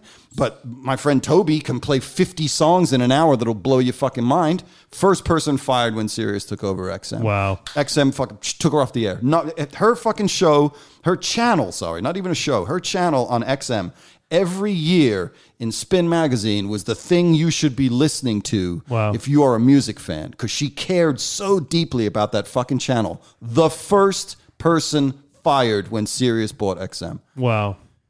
And I was like, you assholes. Yeah. Your job was to look after this music. Your job was to care for this art form. And instead, all you give a fuck about, as always, is the money. All you give a fuck about is the return on your investment. And the return on your investment is the last thing you can do is trust the people who are doing the fucking job for you, who care so deeply about what they're doing. So the only choice I had was to create something from the ground up that I cared about more than anything else. And I thought that was being in a band. Yeah. I thought that was going to be being, uh, uh, you know, being on the road as a, because I just, I, I don't know about you, but like all I, the, the one thing I knew since I was a kid was I just wanted music in my life every day. I didn't know how that was going to happen. So I Yeah. wore every single fucking hat that I could. You know, whether it was, you know, I'd never thought I'd be a DJ on the radio. So, you know, I did college radio and then I came out and then I was, you know, on the road with PM Dawn and then I was the fucking, you know, stage manager for the Gravediggaz and then all that fucking madness. And then I worked for Island Records and then worked on music videos. I did the fucking Hey Ya video and all. And every single place I went, I realized that the music was actually the last thing that anyone cared about. Yeah. That was the last item on the fucking list. Catering, blowjobs, cocaine, film stock. Last thing at the bottom, music.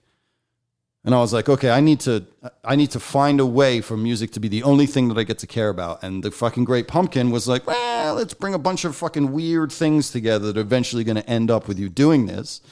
And it's going to be the most rewarding experience of your life, but it's also going to be the most stressful experience of your life because being a disruptive technology is hard fucking work. Yeah.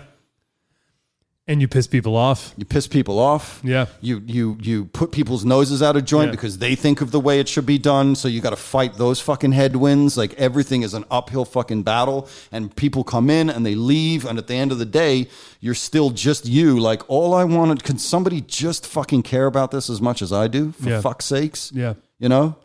And then you end up in Dubai. That's what I'm doing. Two things. Yeah. So it's funny that that's why you're doing it because you saw that music was like the last thing when, even though it was a music thing, the music's like the bottom of the barrel. I started Jammcard because I was like, musicians are at the bottom of the barrel of the music industry. And when I became a music director and started working with labels and looking at tour budgets and then seeing musicians as the bottom line item, Bottom line item. then that was when I was like, oh, it's figuratively, it's actual, it's like not just figurative, it's like literally, Literally the now. last, most, the Literally, least important thing. I can see it Yeah. as the bottom line item. And that was what made me be like, I have to start Jammcard. I can't. I have to put musicians at the top Yeah. of this fucking line item. And like, and and and represent that. And like, that's why I always say the music industry was built to benefit the industry. Jammcard is the musician industry, which is built to benefit musicians. 100%. And like, and that's like the whole ethos of what we do with it. And and uh and it, but it, it's but it's it's it's awesome that here you are now, and you're like bringing life back to a lot of these artists that are gone, right? Like that's the heavy, like uh, like uh, like him listening to Boston, right, and crying because these these voices or these people that have died, like it's so emotional hearing you do the session. Soundgarden. Soundgarden. Chris Cornell vocal rip your heart to shreds. It's it's unbelievable. Bowie. Unbelievable. MJ, like all of them, any of those at Prince. I mean, the Prince session with Yeah. Wendy was fucking three and a half hours. Yeah. And at the end of it, when we're playing the vocal, you can hear people crying in the crowd. Yeah, it's insane. It's know? insane what you what you do is so beautiful because you make people feel right, and you and you honor these artists and these musicians like at the highest level. And so many of them are people that are songs that maybe they're the, maybe they are in the 210 song catalog, but they're just thought of as this like oh this song that I've heard a thousand times, and then oh yeah I love this song, but whatever. It's a you know Well, that's I, why I when- hear it when I'm at Starbucks. When people are like, you know, can you come into a session? You pick the song. yeah, It's always going to be Hollywood Nights. yeah, so good. The vocals unbelievable. Vocals unbelievable. Yeah, yeah, and it's one of those where you're like, you know, Bob Seger's a badass. And Yeah. you're like, yeah, man, he's fucking Bob Seger. There's a bunch of songs. and songs. you're like yeah that- I know that song. Yeah, and it's, How- uh, it's a bunch of his shits in the. I sold me some trucks, and it's all in the, the the great song canon of America. And then you hear that thing, and you're like, oh, so I didn't. It's like the Bee Gees. Yeah. Like I didn't value that as high as it should. Doing Devo over the weekend with Mark Mothersbaugh, and pa- rooms packed with fuck Shepard Fairey was like, dude, I'm fucking. I've heard Satisfaction a million times. I'm a huge fan. I knew that that song was important. Now I understand that that song is a fucking work of art. I'm like the Yeah. fact that this band is not in the Rock and Roll Hall of Fame is a fucking crime, dude. There's no Daft Punk. Yeah. You do all the building blocks and you let people feel like, oh, they can actually hear the vocal booth. And you can Right. hear how you can hear all the subtleties of it. And You can hear the work. You can Yeah. hear the care because Yeah. we know as musicians that we sweated over. I'm pissed that your fucking idiot lead singer changed two words. Anybody else would be like, "Who gives a fuck, dude?" It says every day in rain. Who cares? Yeah. It's like, no, no, no, no, no. I had to sit there and take fucking Greg's Take lyric beating. from fucking. You thought you knew me the time your mama blew to- me, and Brandon fucking be like, no, no, no, no, no, no. You know, like it just. So that's the thing is like to show people that you know. I mean, I tell them I was like, you know, music is the only art form where you can unpaint the painting. yeah, You can't do that with anything else. You can't show the inspiration and the choices with a page of of, of in a book Yep. or a painting or a movie scene. There's nothing else that you can do this to. Yeah. This is the and it's the most important art form. It's the most significant fucking thing. The, the the song canon of America and of the world is our Library of Alexandria. Our entire world, the history of our culture the history of our people, the history of the journey of women, of black people, of Indian people, everybody, all of the culture is their music represents all of it. Yeah. And the people whose jobs it was to look after it allowed a fucking fire to happen where the safeties were fucking stashed on top of the original versions. yeah, And then they have the balls to tell me that I'm not fucking, I'm not doing something good. yeah. I'm like, I care more about this fucking music than the industry does. You care more about the artist than the fucking industry does. Like the fact that you know all these fucking people, I, I barely remember your name. and the fact that you know everybody's name who you meet and you care, so you'll be like, oh, that guy plays fucking percussion in an Urdu band from, from like from Guatemala that also does covers of fucking Parisian, you know, top 20 hits. And I'm like, no clue. Lovely guy. I smoked a cigarette with him outside. He's amazing. Great But lad. Yeah. Francois is outrageous. you know all of them, and you know everything that they're doing. It's like that is your that is your care for the industry, and the and hmm. the I think it's really unique actually, and it's interesting that we're both drummers. Hey, there's a real there's a through line there with the drummers. You know, like the we're we we were in support from day one. We chose not to be the front man. I was Yeah. thrust into being a front man. I never wanted to be a lead singer. And one of the reasons that Hummer had to break up was because I sat on, st- I stood on stage singing, and there was 250 people, and I looked at them and I was like, "Oh, we got a problem here. This transaction is is is flawed because you think I want adoration, and uh, what I want is understanding." And I was like, "I can't do this anymore because I don't I don't want to I don't." I, And they're and they're drinking. They're like gin and tonic. Like, what is he talking about? I was like, I don't need blowjobs. I want a fucking hug. So you know, like the fact that we're we're both in positions of support as a musical instrument choice, and now we are in support, even though you're in the you're the you're the star of every single fucking show that you do. Every every Jammcard, you're the guy. I'm the star of this thing. We are reluctantly that person because we're trying. We're, we're constantly being like, "Hey, here we go," and then we take the spotlight and angle it at somebody else. We're constantly shining the spotlight on everybody else. Constantly. and Yeah. that's to me that's the that's the real beauty of what it is that that we've chosen to or has been chosen for us to do if you want to put it in hippie bullshit Burning Man terms Mm-hmm. is that if you look at the journey we didn't choose this Yep. Yeah. We didn't choose it, It we've we evolved into it and kind of unlocked it. because we had no other choice Yeah. the choices were sort of like taken away from us like it was like all the bits that weren't the statue were chipped away and then you're left with a big pair of balls in marble in front of you That's how I feel. Yeah. I I feel the same way We're David's both- balls We're both we're both super lucky to be able to do what we do and to be where we're at right now and just to be able to care as much as we do and people care that we care and that's why people support what we do. and it has a gravity to it Yes. that has a gravity to it and it's also it's self-policing because Yeah. the people that that come in that don't care as deeply about it that think of it from other perspectives they get spun off out of the just the fucking pure you know the the gyroscopic gravity of the whole thing if you're not in it for the same reasons that we're in it for But that's why right now without getting too descriptive please I I think that you are. I think that you are at you've hit, you've hit the edge of this next level. Like you went from this level with the session, you went from this level to this level, this level to this level, this level to this level, and I think right now you're here, right? And you're like on a breakthrough zone. Your head's fucking stuck up against against it right now, and there's people that are above that are like standing on it and holding you fucking down right now, or trying to, right? They're trying to be like, no, no, no, no, no, no, or only yes if I own it, right, or Right. whatever it may be. And I think that that's why you just got to keep fucking going and keep pushing and keep being resilient because you're going to break through that because you do have the support of everyone that cares about how much you care and what you do and how you affect them. So you're going to break through that. And there's going to be a shitload right now. There's pressure building right there, right? Yes. And you're gonna a shitload of it. Yeah, yeah, And you're gonna you're gonna break through that fucking thing, dude. And you're gonna have the right people supporting you. You which are and they're already all lined up, including me and including uh, people that love you, people on my team. You're in our family, and other teams that we all admire that acknowledge what you do and admire what you do and love you and are good people. So they're all there, right? Like on the other side, just being like you're ready to ready to help, like pull you up and catch, but you just got to fucking break through this pressure. Hold your shit together while you're going through it, so you don't fucking lose your mind, right? Or have a heart attack. or have a heart attack, get that blood pressure down.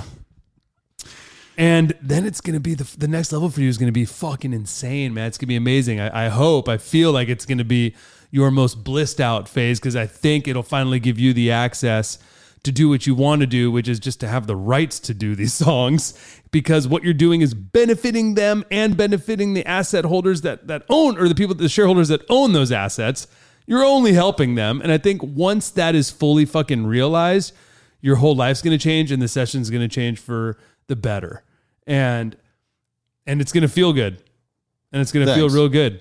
You just got to get through this fucking point right now and and know that it's there. And I'm dude, it's the same I, it's, I've gone through that not literally haven't gone through this with the session and everything, but like with Jammcard phases or whatever, whenever I know that it's like, oh, this is a really fucking hard moment. So I feel like it happens like every couple years where it's like there'll be like oh, everything's going good, everything's going good, and then we'll get to a point where it's like, oh fuck, I got to figure some shit, some shit out right here because eh, because it's whatever it's growing pains or it's just cri- world crisis is or what whatever it is, Yeah. right?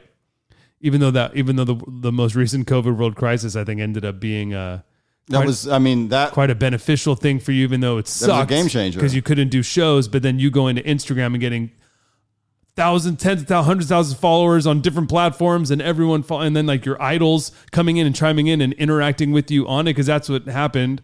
Christian started doing the session on Instagram when uh when COVID hit and you Yep. were fucking stuck inside your apartment as we all were stuck wherever we were. He started streaming it for the first time because he never would. And it fucking blew up. Shit Yeah. virally, organically blew up. And you have like Jimmy Jam to John Mayer in the fucking comments. Nile Rodgers while Nile I was doing a chic one, dude. And So I, I have the video of my face as I see fucking Nile Rodgers, and he's like, literally, like, what's going on here? Yeah. And I was like, oh, oh Jesus fucking Christmas cakes. Yes, It was as the comment yeah, floats it's like- I was like, uh, I was like, just watching it go up. So stop commenting, everybody. Keep that comment. It was beautiful the night with Yeah. you know the first time we did Prince with with Wendy in the room, you know, Oh, and and the the the last playthrough of the song, the chat room just filled with purple hearts for four minutes, So and it was sick. just like So sick. this really unique, beautiful experience, Yeah. and I definitely would have not been on the trajectory that I'm on because of that, and that's the hardest part, right? Is to continually be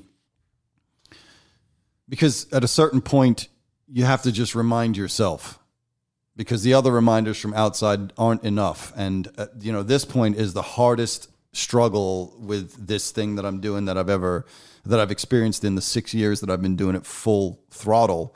Losing venues gaining venues this fucking thing that this sword of Damocles that hangs over my head the whole fucking time. Having people come and go but then weekends like last weekend where I'm doing it with fucking you know Mark Mothersbaugh of Devo who I can you know can see his understanding of his own music is changing because he hasn't been he hasn't allowed himself to feel this about his own work and those experiences and you're just like man I gotta just fucking you know it's it's I was listening to uh, Bill Maher's pod uh, the podcast version of uh of um that fucking politically incorrect, which should just be renamed OK Boomer at this point. And uh, I'm fucking believable. But he had some fucking old, like, country guy. It wasn't Travis Tritt, but it was like one of those dudes with an amazing voice. And Bill asked him, he was like, you know, what's the what's the one piece of advice that you wish you could give the the younger version of yourself? And he said, be patient. Mm. And that's the hardest part of the whole thing. Like I look at it, I'm like, I'm fucking 53 years old, man. Like what I wouldn't give to be your weight and your age, looking at what I'm doing in that order. If I if it had to be, you get one of them, it's definitely your weight, uh, and for sure. But you know the the idea of like you, the patience part of it is so vital because you can't all of these things have to show up at the right time and it's all timing and if you're if you're not there then it can't happen. And you just i'm fucking worn the fuck out. I did almost a thousand songs on instagram over covid man. Yeah, yeah, i'm yeah. just fucking you know and the and the live shows and it's so much work and this fucking thing and all this bullshit and people the fucking radio station and this people telling me that what i'm doing isn't the thing. You know we, we're, we're like talking to some other fucking we're talking to another bunch of radio people and they're they're saying that they think the segment's too long. Yeah. And i'm like it's been on the radio in, in LA for six years at 25 minutes through three different companies, through four different consultants. Do you not think that those fucking people would have done anything they could to have shortened this fucking segment? 100%. They would have been like, Get it down to 10 minutes. Yeah, for sure. The fact that it's 25 isn't a gift. It's because it works. Why are we talking about this? And the fact that it's two hours live and everyone listens for two hours. three and a half hours of a a seven half. minute song with fucking Wendy with no intermission. Yep, 100%. Like we went on stage for the Devo one, and Devo had said to his wife prior, she was like, "I don't know what we're going to talk about for two hours." Just wait and see. Try three. Speaking of which, how long is this show? Oh, it doesn't even matter, bro. It doesn't even matter. Life is so good. I mean, I, I, I'm so lucky. One thing I want to say, and this is just uh, my own practices because so I can be an impatient person. Uh, I feel that I am the most patient version of myself right now. I feel like I am the best version of myself. Hundred right percent. now. I think I have worked on myself a lot. Can I tell this thing? I have to tell this thing because this is my fucking favorite thing. I told this on my show. Sure. So the 15 year old version of Elmo is very different to this version of Elmo. what are you gonna say? right? Hair and all that. And uh, when we got back into each other's lives, because there was a chapter there where we did, I'm so pissed that I missed the fucking Cinepa orchestra thing, Cine- fucking Devil's Cinespace fucking era, the house in the fucking hills. so pissed. It was sick. Don't talk about it. Um, but I'm just grateful for the version that I get. And I was like, I was talking to you one day, and I said, "What the fuck is with this like always positive bullshit?" Because it drives me crazy. Because I can't do it. So it's I, you know, you hate that which you cannot be. And you looked at me and you were like, "Yeah, I just uh, one day I was like, um, yeah, I'm going to stop thinking negative thoughts. And anytime I think a negative thought, I just think I don't want to think that, and then I don't." And my, it's like I tell people, it's like those fucking paintings that are a bunch of dots, and then it suddenly becomes a sailing ship.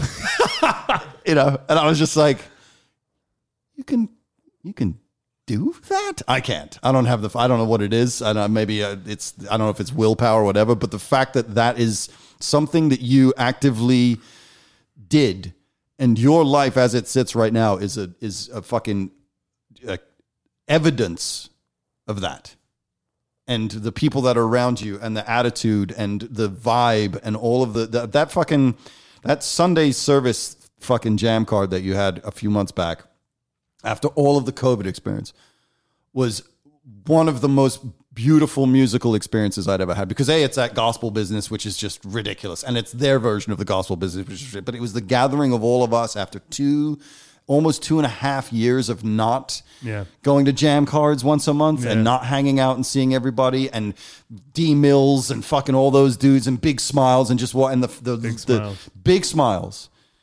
And that's all that's your creation. That's the thing that you have brought into being and it's because it's top down. It's why the fucking radio stations are miserable because everybody at the radio station and the people at the top are miserable. The radio the record labels most of them are miserable because the people at the top are miserable.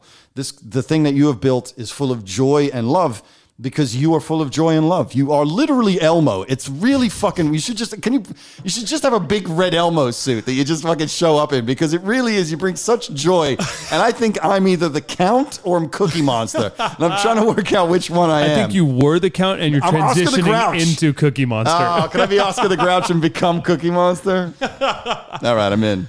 Um, thank you, Vegan man. cookies with no sugar and fat added, so that I don't have to put any weight on. I appreciate that. What I would say is, I uh, see. Here's a new theory of mine. I was talking to a friend about uh, your resting ca- caloric burn. Right. So essentially, we burn calories every day by just even just sitting around and doing absolutely nothing.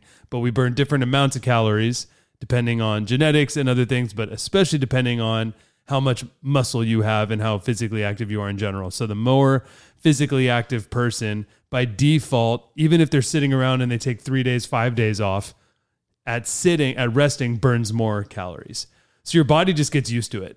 Your body just adapts and it's just like I'm okay, oh, you're an energy per-. whether or not you're walking or you're drumming or whatever it is that's physically active, that has a huge impact on then what will just happen for you for weeks even if you take 3 weeks off from working out or whatever it'll just you'll keep you'll burn higher than the person that does absolutely no uh, physical activity right?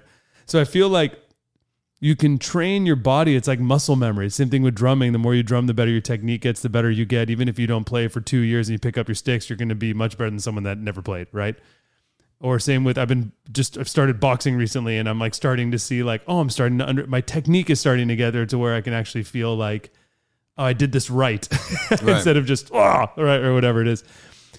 But I feel like to me you can do the same with happiness. Like I feel like you can train yourself to be happy, to think positive thoughts and to just put yourself into this like happiness wormhole where you're going in it to where then your body is just like default there. Like I feel like at this point I'm just on default smile. Like my resting face is like Yeah, no, it's totally true. I'm at Trader Joe's like in line like it's like right like you may think I'm crazy, but um I don't know and I feel like I've I've been like that for so long now, but even when I was like 15 I was still happy. I was always like a happy kid. I was a happy kid. Even when I and I was a fat kid back then and even back when I was 10 like I didn't have girls I was not popular or anything I was like I ate a lot I had really bad teeth pre braces and I was super overweight so I was like never I wasn't the, the kid that and I didn't come from like a family with money or anything like that I mean I came from a family that loved me though thank thank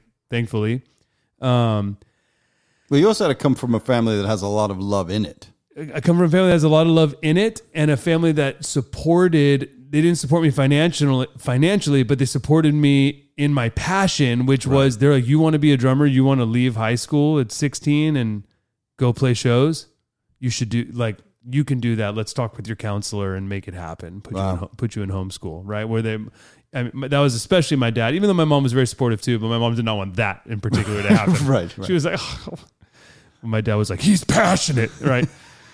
also, I'm like, I'm falling asleep in class, and like, I can't pay attention. I just want to play drums, but um, And the music is in your dad. Music's in my dad, and music is in my mom. My my mom's side of the family, uh, all the men play. Like, dude, this is gonna blow your mind right now. Uh, check this out. Here's my great grandpa. Oh, I saw this photo. Isn't that insane? Incredible. Here is like, look at this, dude. That's amazing. It's my family in like 1930. It looks like it was shot yesterday and then a black and white filter it was put on. incredible? It's Look at this- amazing. Look at this one. Yeah, Pretty- dude. Anyways, my point is, music, that's my mom's side. So music in my blood on my mom's side. My mom doesn't play, but all of the all of the men did on that side of the family. And same thing on my on my dad's side. My dad plays. Uh, my un- his brother, my uncle, like my brother plays, obviously. So yeah, I, co- I come from a, a musical family, but I, I just feel like I don't know, man. At this point, I'm just like default happy Right. and and And it shows. and and dude and fucking gnarly things happen like i'm not i don't just have this absolutely perfect life right No. like obviously we all you never know what anyone's going through family wise or friends or business or whatever i mean there's been crazy times with Jammcard where no one would have had any idea and i figured it out right? And there's been crazy times with my family where no one had any idea and i figured it out. Or with my girlfriend or with wh- whatever it is all the things that you have and it's just like i try to like i try to just like really embrace that okay there may be a storm right now but a, a storm comes and it goes right? And so like be calm in it get through it make the best decisions that you can don't tell everyone that you're in a fucking storm right now, right? And all this shit. Like you won't ever see me really doing that. I mean, like Christian and Base, what's up, my guys that are right here, talk to me all day, every day. Right. so they would know if I'm like, God damn it, right, or whatever, right? Like, and I try to like, obviously, I'm not saying hold in your problems. I, I talk to people. I'm honest, right, about especially to my trusted people to get out if there's a hard situation. And I have, thank God, mentors and advisors in my life when I have a difficult problem, I bring it to them, whether or not it's personal or it's business, right? Bring it to them, talk it out, make the best decision, move on. Know that it's not the end of the world because it's not. And know that I'm fucking lucky no matter what happens. I'm still so so lucky for so many reasons. You know, you can just open up Instagram or the news or what I mean, God forbid, and see all the sh- horrible shit that happens to people all the time, all over the world, and obviously has for history and is still happening today. So I just feel I'm like, know, I'm lucky to be born in uh, Los Angeles. I'm lucky to have both my parents are alive and uh, and we have a loving relationship, and I have a little brother that's alive, and we have a loving relationship. My grandma is it's a miracle that she's alive, especially right now. She fell down recently, was in the hospital, and we were like, we went and saw her, and it was like, I was like, that's it uh, like my dad and I was super heavy, and then she's fine. I'm going to take her to lunch on Sunday, and it doesn't make sense. That doesn't make sense. Very grateful for that. Grateful to be able to make. Uh, look, you make a living doing what you're doing, right? And you're an entrepreneur, and no one else does what you do, which makes it really hard to make a living. If you do something that no one else does, it's really hard to make a living in that, and you do. You do. You pay your rent. You you got your car. You got your everything. Of course, you have goals to make it bigger but you make your living doing what you what you're doing creatively. That's insane, bro. You don't have the office job. You don't have to fucking go to the radio station anymore. You know my dog. Um, you don't have to, and I don't have to. I don't have to have a regular job, you know, Jammcard. And I feel like I can't speak on behalf of my team, but I feel like everyone on the team too. It's like we have everyone's creative. Every we all have we have a creative job where we like do what we love and we get to do cool shit every day. And yeah, we work hard, you got to work hard at what you do. You can't just be like, I do something unique and then not work hard on it. Right. Nothing's going to happen. No matter what you do, you got to work hard on it. But so anyways, I'm just saying, I feel lucky even when, and, and even when shit storms hit me, like you won't know it. My closest friends will, and the people that I trust to help me work through it will. But besides that, you won't see that on me. And, uh, and I'm just constantly reminded, I, I constantly remind myself that no matter what happens with all this, I'm fucking lucky. And it's just, I think it's just that simple. And, and I also feel lucky to realize that I'm lucky. so Yeah, I think that my the, hippie bullshit. but- No, it's true though because that's you know that's the the the thing, right? Like everyone always talks about the fucking gratitude practice, and then so many of my fucking hippie burner friends are only grateful when things are good.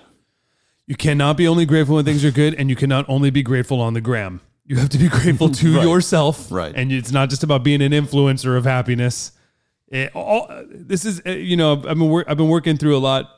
Just to be open and honest on the show, I've been working through a lot with both of my parents right now. I think like getting older is a real thing. My dad's in his seventies. is not for the faint of heart, as the famous quote goes. Yes, and as and as my dad says all the time, and I asked him yesterday, I was like, "Hey, just, we, st- "This is a very negative phrase. Can we stop?" You've said it a thousand times, but it is a good phrase, which is, "Getting older is a series of losses," Wow. Right. and that's what my grandma told him, and that's what he's now telling me. Even though I'm like, "Stop!" Right. Right. a lot more negativity from my grandma and my dad, but it's also generational. Sure. Generational. We weren't raised to be like everything. Life is good and No, happy. no, I'm It's like English, they were man. in fucking English the World War. We're the worst. my dad was in Vietnam. My Yeah. my my grandma's husband was in wor- you know World War II, and she lost both of her husband. You know, like all. So um, they've had hard lives, right? So so, but in in in working it out with my parents right now, I'm I'm tr- I'm really trying to like help push uh positive spirit and like because like yo, we're lucky. Like let's do what we can. It's not always going to be exactly what you want but like let's figure out solutions and like not not just complain about things or be angry because that doesn't do anything. And it's only your life. And that's the main thing i've been telling my dad. If he's like upset about this thing this thing or this thing he's probably listening right now. So sorry dad to be transparent about here but but i think there's a good lesson in there which is cool if you want to like let's say you want to avoid solving this problem that's in your life you're the only person that's going to suffer from it you know it's Right. like it So and and to and to the people to the people that are only being grateful on the gram or to social media that are probably Gramtitude. maybe gratitude. Oh my god. Maybe they're crippled inside. Yeah, you see it a lot on the gram. These people that are like, "Oh, be your best self" and blah blah whatever, and then you, but they're your homie, and you see them, and you're like, "Dude, I you, I know for sure your shit's fucked right now. You were going off on me about it." all that matters is how you feel to yourself. That's all that matters. Like in everything that we do, hopefully you can influence love and, and support for the people that you care about and for other people. And that is a, if you can do that, that's a blessing. But no matter what, first and foremost is you. So, like, what can you do to make yourself happier and feel whole? And without even, you don't have to tell anybody about it. So, like, for you right now, I would ask you that question for as you're going through this growth stage. Um, and there's troubled things and but no matter what when it comes down to it the black and white is you are on your path you are on your journey you are doing the thing you love and you do make a living doing it right Yeah. as of right now so what else could you do to make you happier as you're still on this journey that'll also encourage your patience Mm. so you don't have to answer it but just something to think about Yeah, no, right? hundred percent. um, because you got to be patient no matter what. You don't have you don't have the decision No. or the privilege to just be like, no, this is going to happen tomorrow. We don't have that privilege, right? So, what can you do to enjoy this daily in the daily as you're being patient because you are on the right path right now. You definitely are. Yes. Yeah, that's I, I'm. You know, that's I think part of when you get impatient Mm-hmm. is you're like you know that you're on the right path. Impatience can happen in both paths. Actually, I guess when you're in the wrong path, you're like when you're on the right path, you're like instead of just letting everything play out the way it should. And then at the end of the day, you look back on it and you're like, oh, of course that happened. In order for that happen, in order for that to happen, you know, like one of the, the my great joys currently is I get to do free shows. Yeah, amazing. You know, like the Sunset Roses or the Sun Rose was like, hey, here's, you can set the you know, set the price of the door for whatever you want. I was like, oh, they're free then. You're not, and also just to put in perspective, you're not just doing a free show that gets packed from people that love what you do. You're doing a free show, and your guest next to you is Mark Mothersbaugh Right. of Devo. And that's what you're doing right now. Yeah. And the reason why you can do it for free right now is because you have other ancillary income streams that are allowing you to be. Because if you were broke right now, It'd be, be you'd have to charge Yeah, 10, 20 bucks. You'd have to do that. And it- by the way, it's okay to charge 10, 20 bucks, whatever. But the fact that you can do it right now is actually a luxury. And that's amazing. And you should. You should Yeah. do it as free as many times as you can. because the, the, the that adds to me part of the joy for me. Like I sat at the end of Saturday There night and I was like, this is a free show. There it is. We just did two nights of fucking Devo songs. The second one is with Mark Mothersbaugh Devo. and Bob Margouleff. So sick. Yeah. telling these fucking stories that nobody's heard in this way. Like Bob Margouleff and fucking Mark haven't even told the stories in this way before. You're unlocking that. You're allowing them to do that. You're built, By the way, you he- built a space He for them told to the do that. story after they did the Saturday Night Live, uh, the the appearance of Satisfaction. Well, two things on that. So first off, back in that day, you couldn't just do a cover. You had to get the permission from the artist in person. So he and Jerry Casale, Oh my God. at 26 years old, got in their car in Ohio and drove to New York City. And at the end of it, in a fucking office, was Mick Jagger and their and their manager. And they had to sit there and put the needle on the fucking 45 of Satisfaction Already recorded. already recorded to have Mick Jagger do the Emperor's thumbs up or thumbs down on it. Wow. And he was like, the moment I knew he had it was when Mick Jagger like jumped up and started fucking dancing and was like this. And then, so this is the other thing. So forever I've been like talking about how, you know, like satisfaction is, is to me is like the ultimate Devo expression because it's a complete deconstruction of the original song. Yeah. And down to the point where it doesn't even have the, the, the, it doesn't have the riff in it, which is one of the most recognizable rock and roll riffs of all time. Right? Down, 100%. down, down, down, down, and that's not there. So they like deconstructed it so far that they removed this thing. And I'm sitting there with Mark before we did the thing. I, I went to Mutato and just hung out with him, and I was like, "Whose idea was it to to not play the riff?" He goes, "Yeah, no, I just forgot." I was like, God damn it. I'd attached all this massive importance to this thing. And he's I literally, love that. he was like, that's why we played it live afterwards. He's like, I always added it. So he said at the end of the SNL thing, and I, you know, like the, the, this is the, the other reason that I, you know, like, and, and if anyone is listening who, who is involved in the moving this thing to the next level stage. The reason that we need to move this to the next level is because these people are passing away Yeah. And we need their stories captured now. I will never get to sit with Tom Petty and do a Tom Petty session Or Eddie Van Halen. or a Prince one. I'll never get we'll never get that that story told from them. There'll be people who are close to them and it's going to be beautiful, but we're never going to get their story told in this way. Yeah. So we need to get this done fast. Like as soon as this contract is signed for this podcast, I'm going to pay from because as soon as I know that we're going to have episodes coming up, I'm not going to care about having the song rights. I'll get the song rights later. I'm going straight to Detroit and I'm doing Hollywood Nights with Bob Seger. Sick. I'm going straight to fucking Miami and I'm doing the fucking Bee Gees with fucking Barry Gibb. And I'm going straight to Switzerland. And I'm doing Phil Collins with Phil. Sick. Because we can't lose these people. These Yeah. people need to tell these fucking stories. Yeah. And you're sitting sitting there with Mark Mothersbaugh and hearing these insane stories. Like they drew, like Jerry Casale came back from fucking New York after going to CBGB's and their version of Satisfaction. He was like, we were playing it probably 30 BPM fucking slower. And Jerry Casale came back and was like, I just saw the Ramones. We need to speed everything the fuck up and then we need to move to New York City. Wow. They got in the fucking van and they slept in the van in New York City. And he's like, and you have to remember, we're in New York City at CBGB's and we're not there for the nascent CBGB scene. Yeah. Blondie is huge, like in the CBGB scene. The Talking Heads are not art students anymore. They're huge. The Ramones are almost like the old guard at that point. Wow. Television is huge. Like all of these people we're playing with. He, they, they, he's like, dude, by the second show at Max's Kansas City, Lennon and all of the others, Bowie, Eno, he's like, we left our fucking first gig at Max's Kansas City and went straight to Brian Eno's fucking apartment where Brian Eno and Robert Fripp sat there and told us they were going to produce us and got into a competition about it. My God. They're 26 years old, dude. They've just left Ohio and they're there doing that shit. He's like, I was in fucking, I was in the, uh, I was in the, the, the, the van. He's in an Econoline of van. They just played Max's Kansas City. He's sitting there.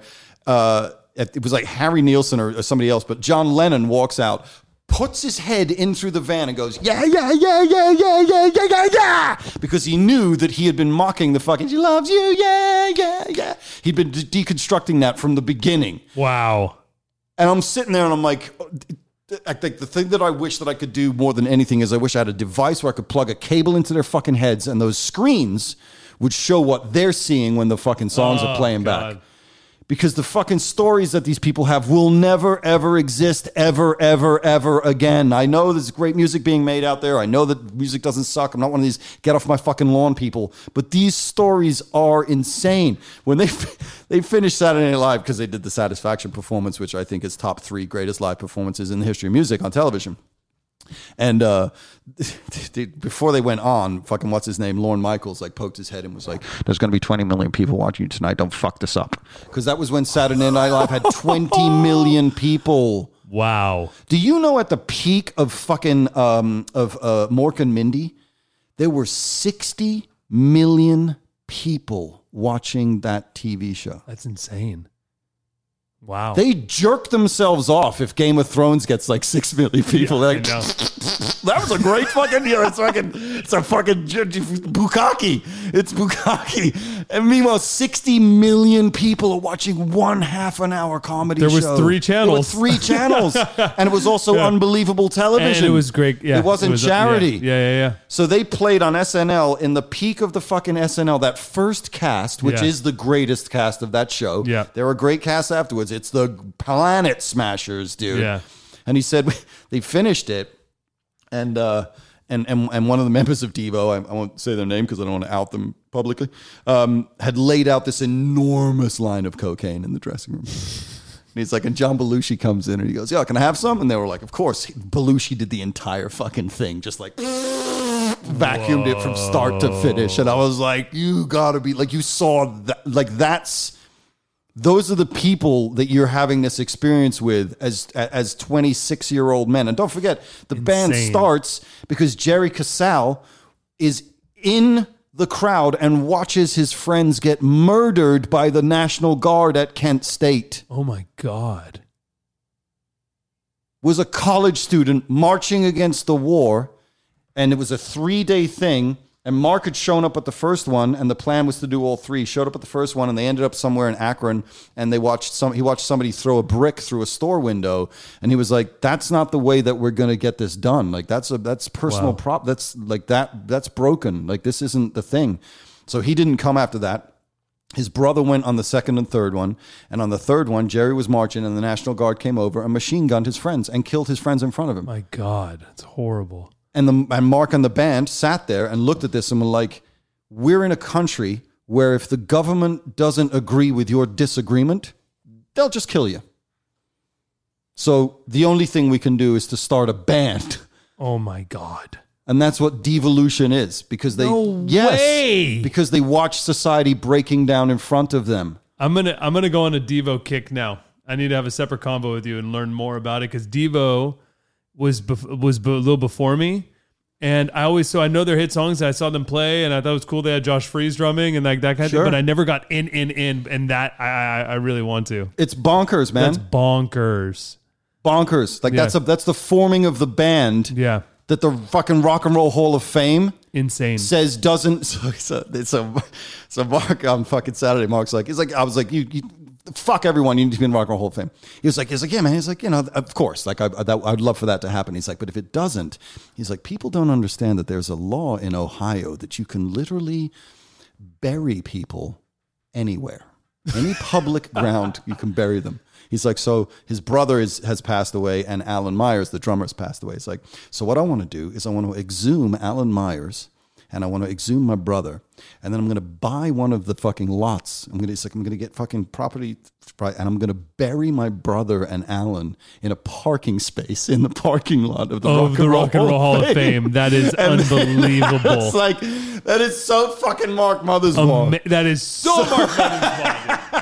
hey, now that you're friends with him, we need to go to the studio on Sunset. oh, dude, I was just there. Was it amazing? It's incredible. Holy shit! Dude, that first building, off- that iconic building. Do you know he bought that when it was a dentist's office in like 1991 for nothing? I heard, I, I heard a little bit about the deal, and you know how much that is worth. millions and it's this architectural tens of fucking millions, and yeah. the, the thing is like the so the outside ring is it's like it's like Capitol so the Yeah. outside ring are all offices and then there's like a you know spaceship walkway and then the studio is the middle circle Oh, I got to see it with you, please. and it's immaculate please. dude Could we do a jam jam in there? I'm sure You think so? Yeah, I'm sure. With if we, him? Yeah, I'm sure if we asked. Anita, like after that show, they they were both so complimentary. I mean, you know, like Mark We could do a super small one. Oh, dude, incredible. So they have the studio, but then downstairs they have a whole performance space. What? Yeah, yeah. And we just had a, uh, they just did a thing there for actually to raise interest for, or to raise support. Sorry, to try to get them into the Rock and Roll Hall of Fame. And I was so uh, Reggie Watts was DJing, Amazing. and uh, Josh Freese had left his drum set. So I was sitting there. and My buddy Kai was like, "You should just go play." Because Reggie's DJing, and I know, I know Reggie, so I sat down and started playing drums with Reggie, and Reggie was like, "Yeah," and then jo- I'm playing, and Josh Freese comes over, and he's like, "Yeah, man, the wife says I gotta leave," so he's like, "Don't stop playing, I'll just, uh, I'll just grab bits," and he devolutioned the drum set as I was fucking playing, like the floor tom went, then the hi hat went, then the fucking snare went, and then it was just the bass drum, and then What the bass cool drum went, and I was like, "This is." What a the cool perfect guy. fucking thing. So yeah, I'm sure that if you wanted to get one done, that part that that Take a note. Downstairs take a note. Devo jam jam at the studio. that da- that downstairs area is is a big wide open space. They have keyboard storage there, and they but it's and Yeah. he has every single tape that they ever recorded except for Whip It. Except for Whip It. Whip It are the only two that his manager gave to the record label, and he was Wow. like, "Motherfucker!" So on Saturday. He, uh, he and Bob Margouleff were talking, and Bob uh, went today to do the Atmos mixes of Whip It Sick. called So me sick. yesterday and was like, "Mark has got it, got permission for that." Because he, when they recorded that stuff, Bob Margouleff, of course, who did four of the greatest, you know, with his partner Malcolm Cecil, did four of the best Stevie Wonder records. By the way, let's not forget. Yeah. as twenty-two-year-old fucking stoners, it's the three of them I know. That's in the studio together unbelievable. unbelievable. And uh, the way that they had the studio is the control room. The only stuff that Stevie did in the in the the live room was the drums. Everything else was done in the studio. And then he had the studio wired in quadraphonic sound. so sick. So it was all swirling around Stevie's head. So they did the same thing with Devo. So the original mixes were actually done to be heard in that way. And we've been dealing with them in stereo only because that was the only thing. So he's now gone after Saturday. Mark was inspired to get the fucking Atmos remixes. But what I'm doing needs to be fucking. I, I'm. I am. I am fucking uh, damages. I'm causing damages. I'm causing damages, suable fucking damages to these people. I just got the fucking Atmos mixes created because of Saturday night. Unbelievable. Where That's Bob amazing, and Mark dude. were sitting on That's stage, and. Mark was like, "Yes, we need to get that fucking done. Let's get the two-inch tapes that he doesn't even own anymore. He has all the others. That's he brought the fucking dude. reels of satisfaction with him. That's he doesn't have them. Got them from Warner's. That's amazing. You feel good about that. Don't worry about all the bullshit. okay. Don't worry about the I'm gonna have a heart attack. Don't have a heart attack, bro. my last need- fucking thing. You need to fucking hold on. Don't worry about the bullshit. Amazing. Haters So anyway. gonna hate. You're an innovator. Haters gonna. You're an innovator. They and hate the us old 'cause they guard. hate us? The old guard always slows, tries to slow down the innovators, and you're gonna break through real soon, and it's gonna be okay. These crystal suppositories. yeah, I'm I was wearing gonna one say right this now. is about It's to amazing. probe you. we inserted before Oh. the chat. But anyway, so yes, that's you know part of the thing is that these fucking stories are incredible. yeah. The stories that and we you're all, the and you're the best person to uh, lay down a foundation for them to storytell with accompanied by their stems that they haven't even heard in so long. So they get long. emotional and they get so excited to talk about and it's gonna happen, bro. It's gonna Thanks, happen. bro. Just I keep know. just I keep like doing to- your thing. I like to think. But yeah, so the Devo, Yeah. a jam jam at the Devo building. Fucking do it. Yes. I know Mark would totally love that. We're gonna talk to him. All right. All right, dude. We're, I could talk to you for nine hours, but I'm not gonna. Two hours of amazingness. Innovators innovate. Hey, let's keep doing our thing. Wonder where we're going to be at in 10 years. One more final note to you. Yeah. Yeah. I would stop saying as a just a suggestion. That I'm fat. Keep saying that because you'll eventually get skinny. I would stop saying Son of a. that you're going to not do this in 10 years because you're not going to be the guy fucking doing this when you're 63. I know I get the thought. I get what you're saying. I hear you. But I would not even say that because it doesn't even matter because you're just saying blah blah blah because who knows because when you're 63 you'll make that decision. Right. And by then, they might have a machine that we step into that makes us 43. For sure. yeah, and by then you're gonna have your own AI Christian James Hand. It's true. It's and you're gonna be able I'll to just be, be a like, head in a bubble, in Yeah. a fucking thing that'll be thinking yeah. sessions into You're gonna be like stem that, and AI is gonna be like stems, and you're gonna be like great, and it's gonna be like license. you're like wow. That was immediate. All right, dude. Love you, Christian Love you James too. Hand, The Session, and Man versus Radio on Amp. You're killing. You're the star of Amp, bro. At 11 a.m. Pacific Standard Time. Are you lo- are you loving Amp?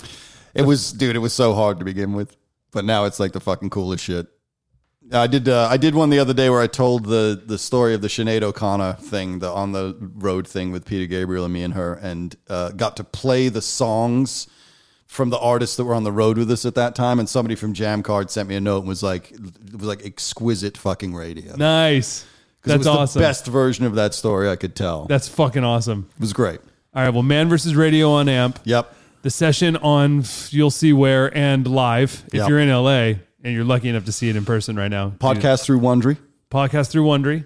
Let's get it. and then the TV show through Amazon. Let's fucking go. Wait, we can talk about this. Yeah, yeah. No, that's what needs to happen. We need to crush Song Exploder. Yeah, let's fucking. Oh, dude, there's no competition. I know. That's why we have to. Everyone was Song like, Exploder is so boring. not flex. Netflix I was can't like, even we can't watch do it. We already have a version of something that uses IP similarly, and I was like, okay, it's okay. Fuck them. Fuck them. Amazon Prime. Amazon Family, bro. Amp Amazon, Amazon Prime, Wondery. Let's fucking go, dog. And then I want an Amp jumpsuit. I want an Amazon jumpsuit, the For gray sure. thing with the logo on the back, and then uh, a truck. I want an Amazon truck, just like a little. I want to show up at all the gigs. Prime truck? Yeah, I want a Prime truck. I want to show up at the gigs and load the gig out of a fucking Prime truck. Too much to ask? I don't think so. I think we can get it for you. I'm gonna make a couple calls. Please, Love you, bro. love you too.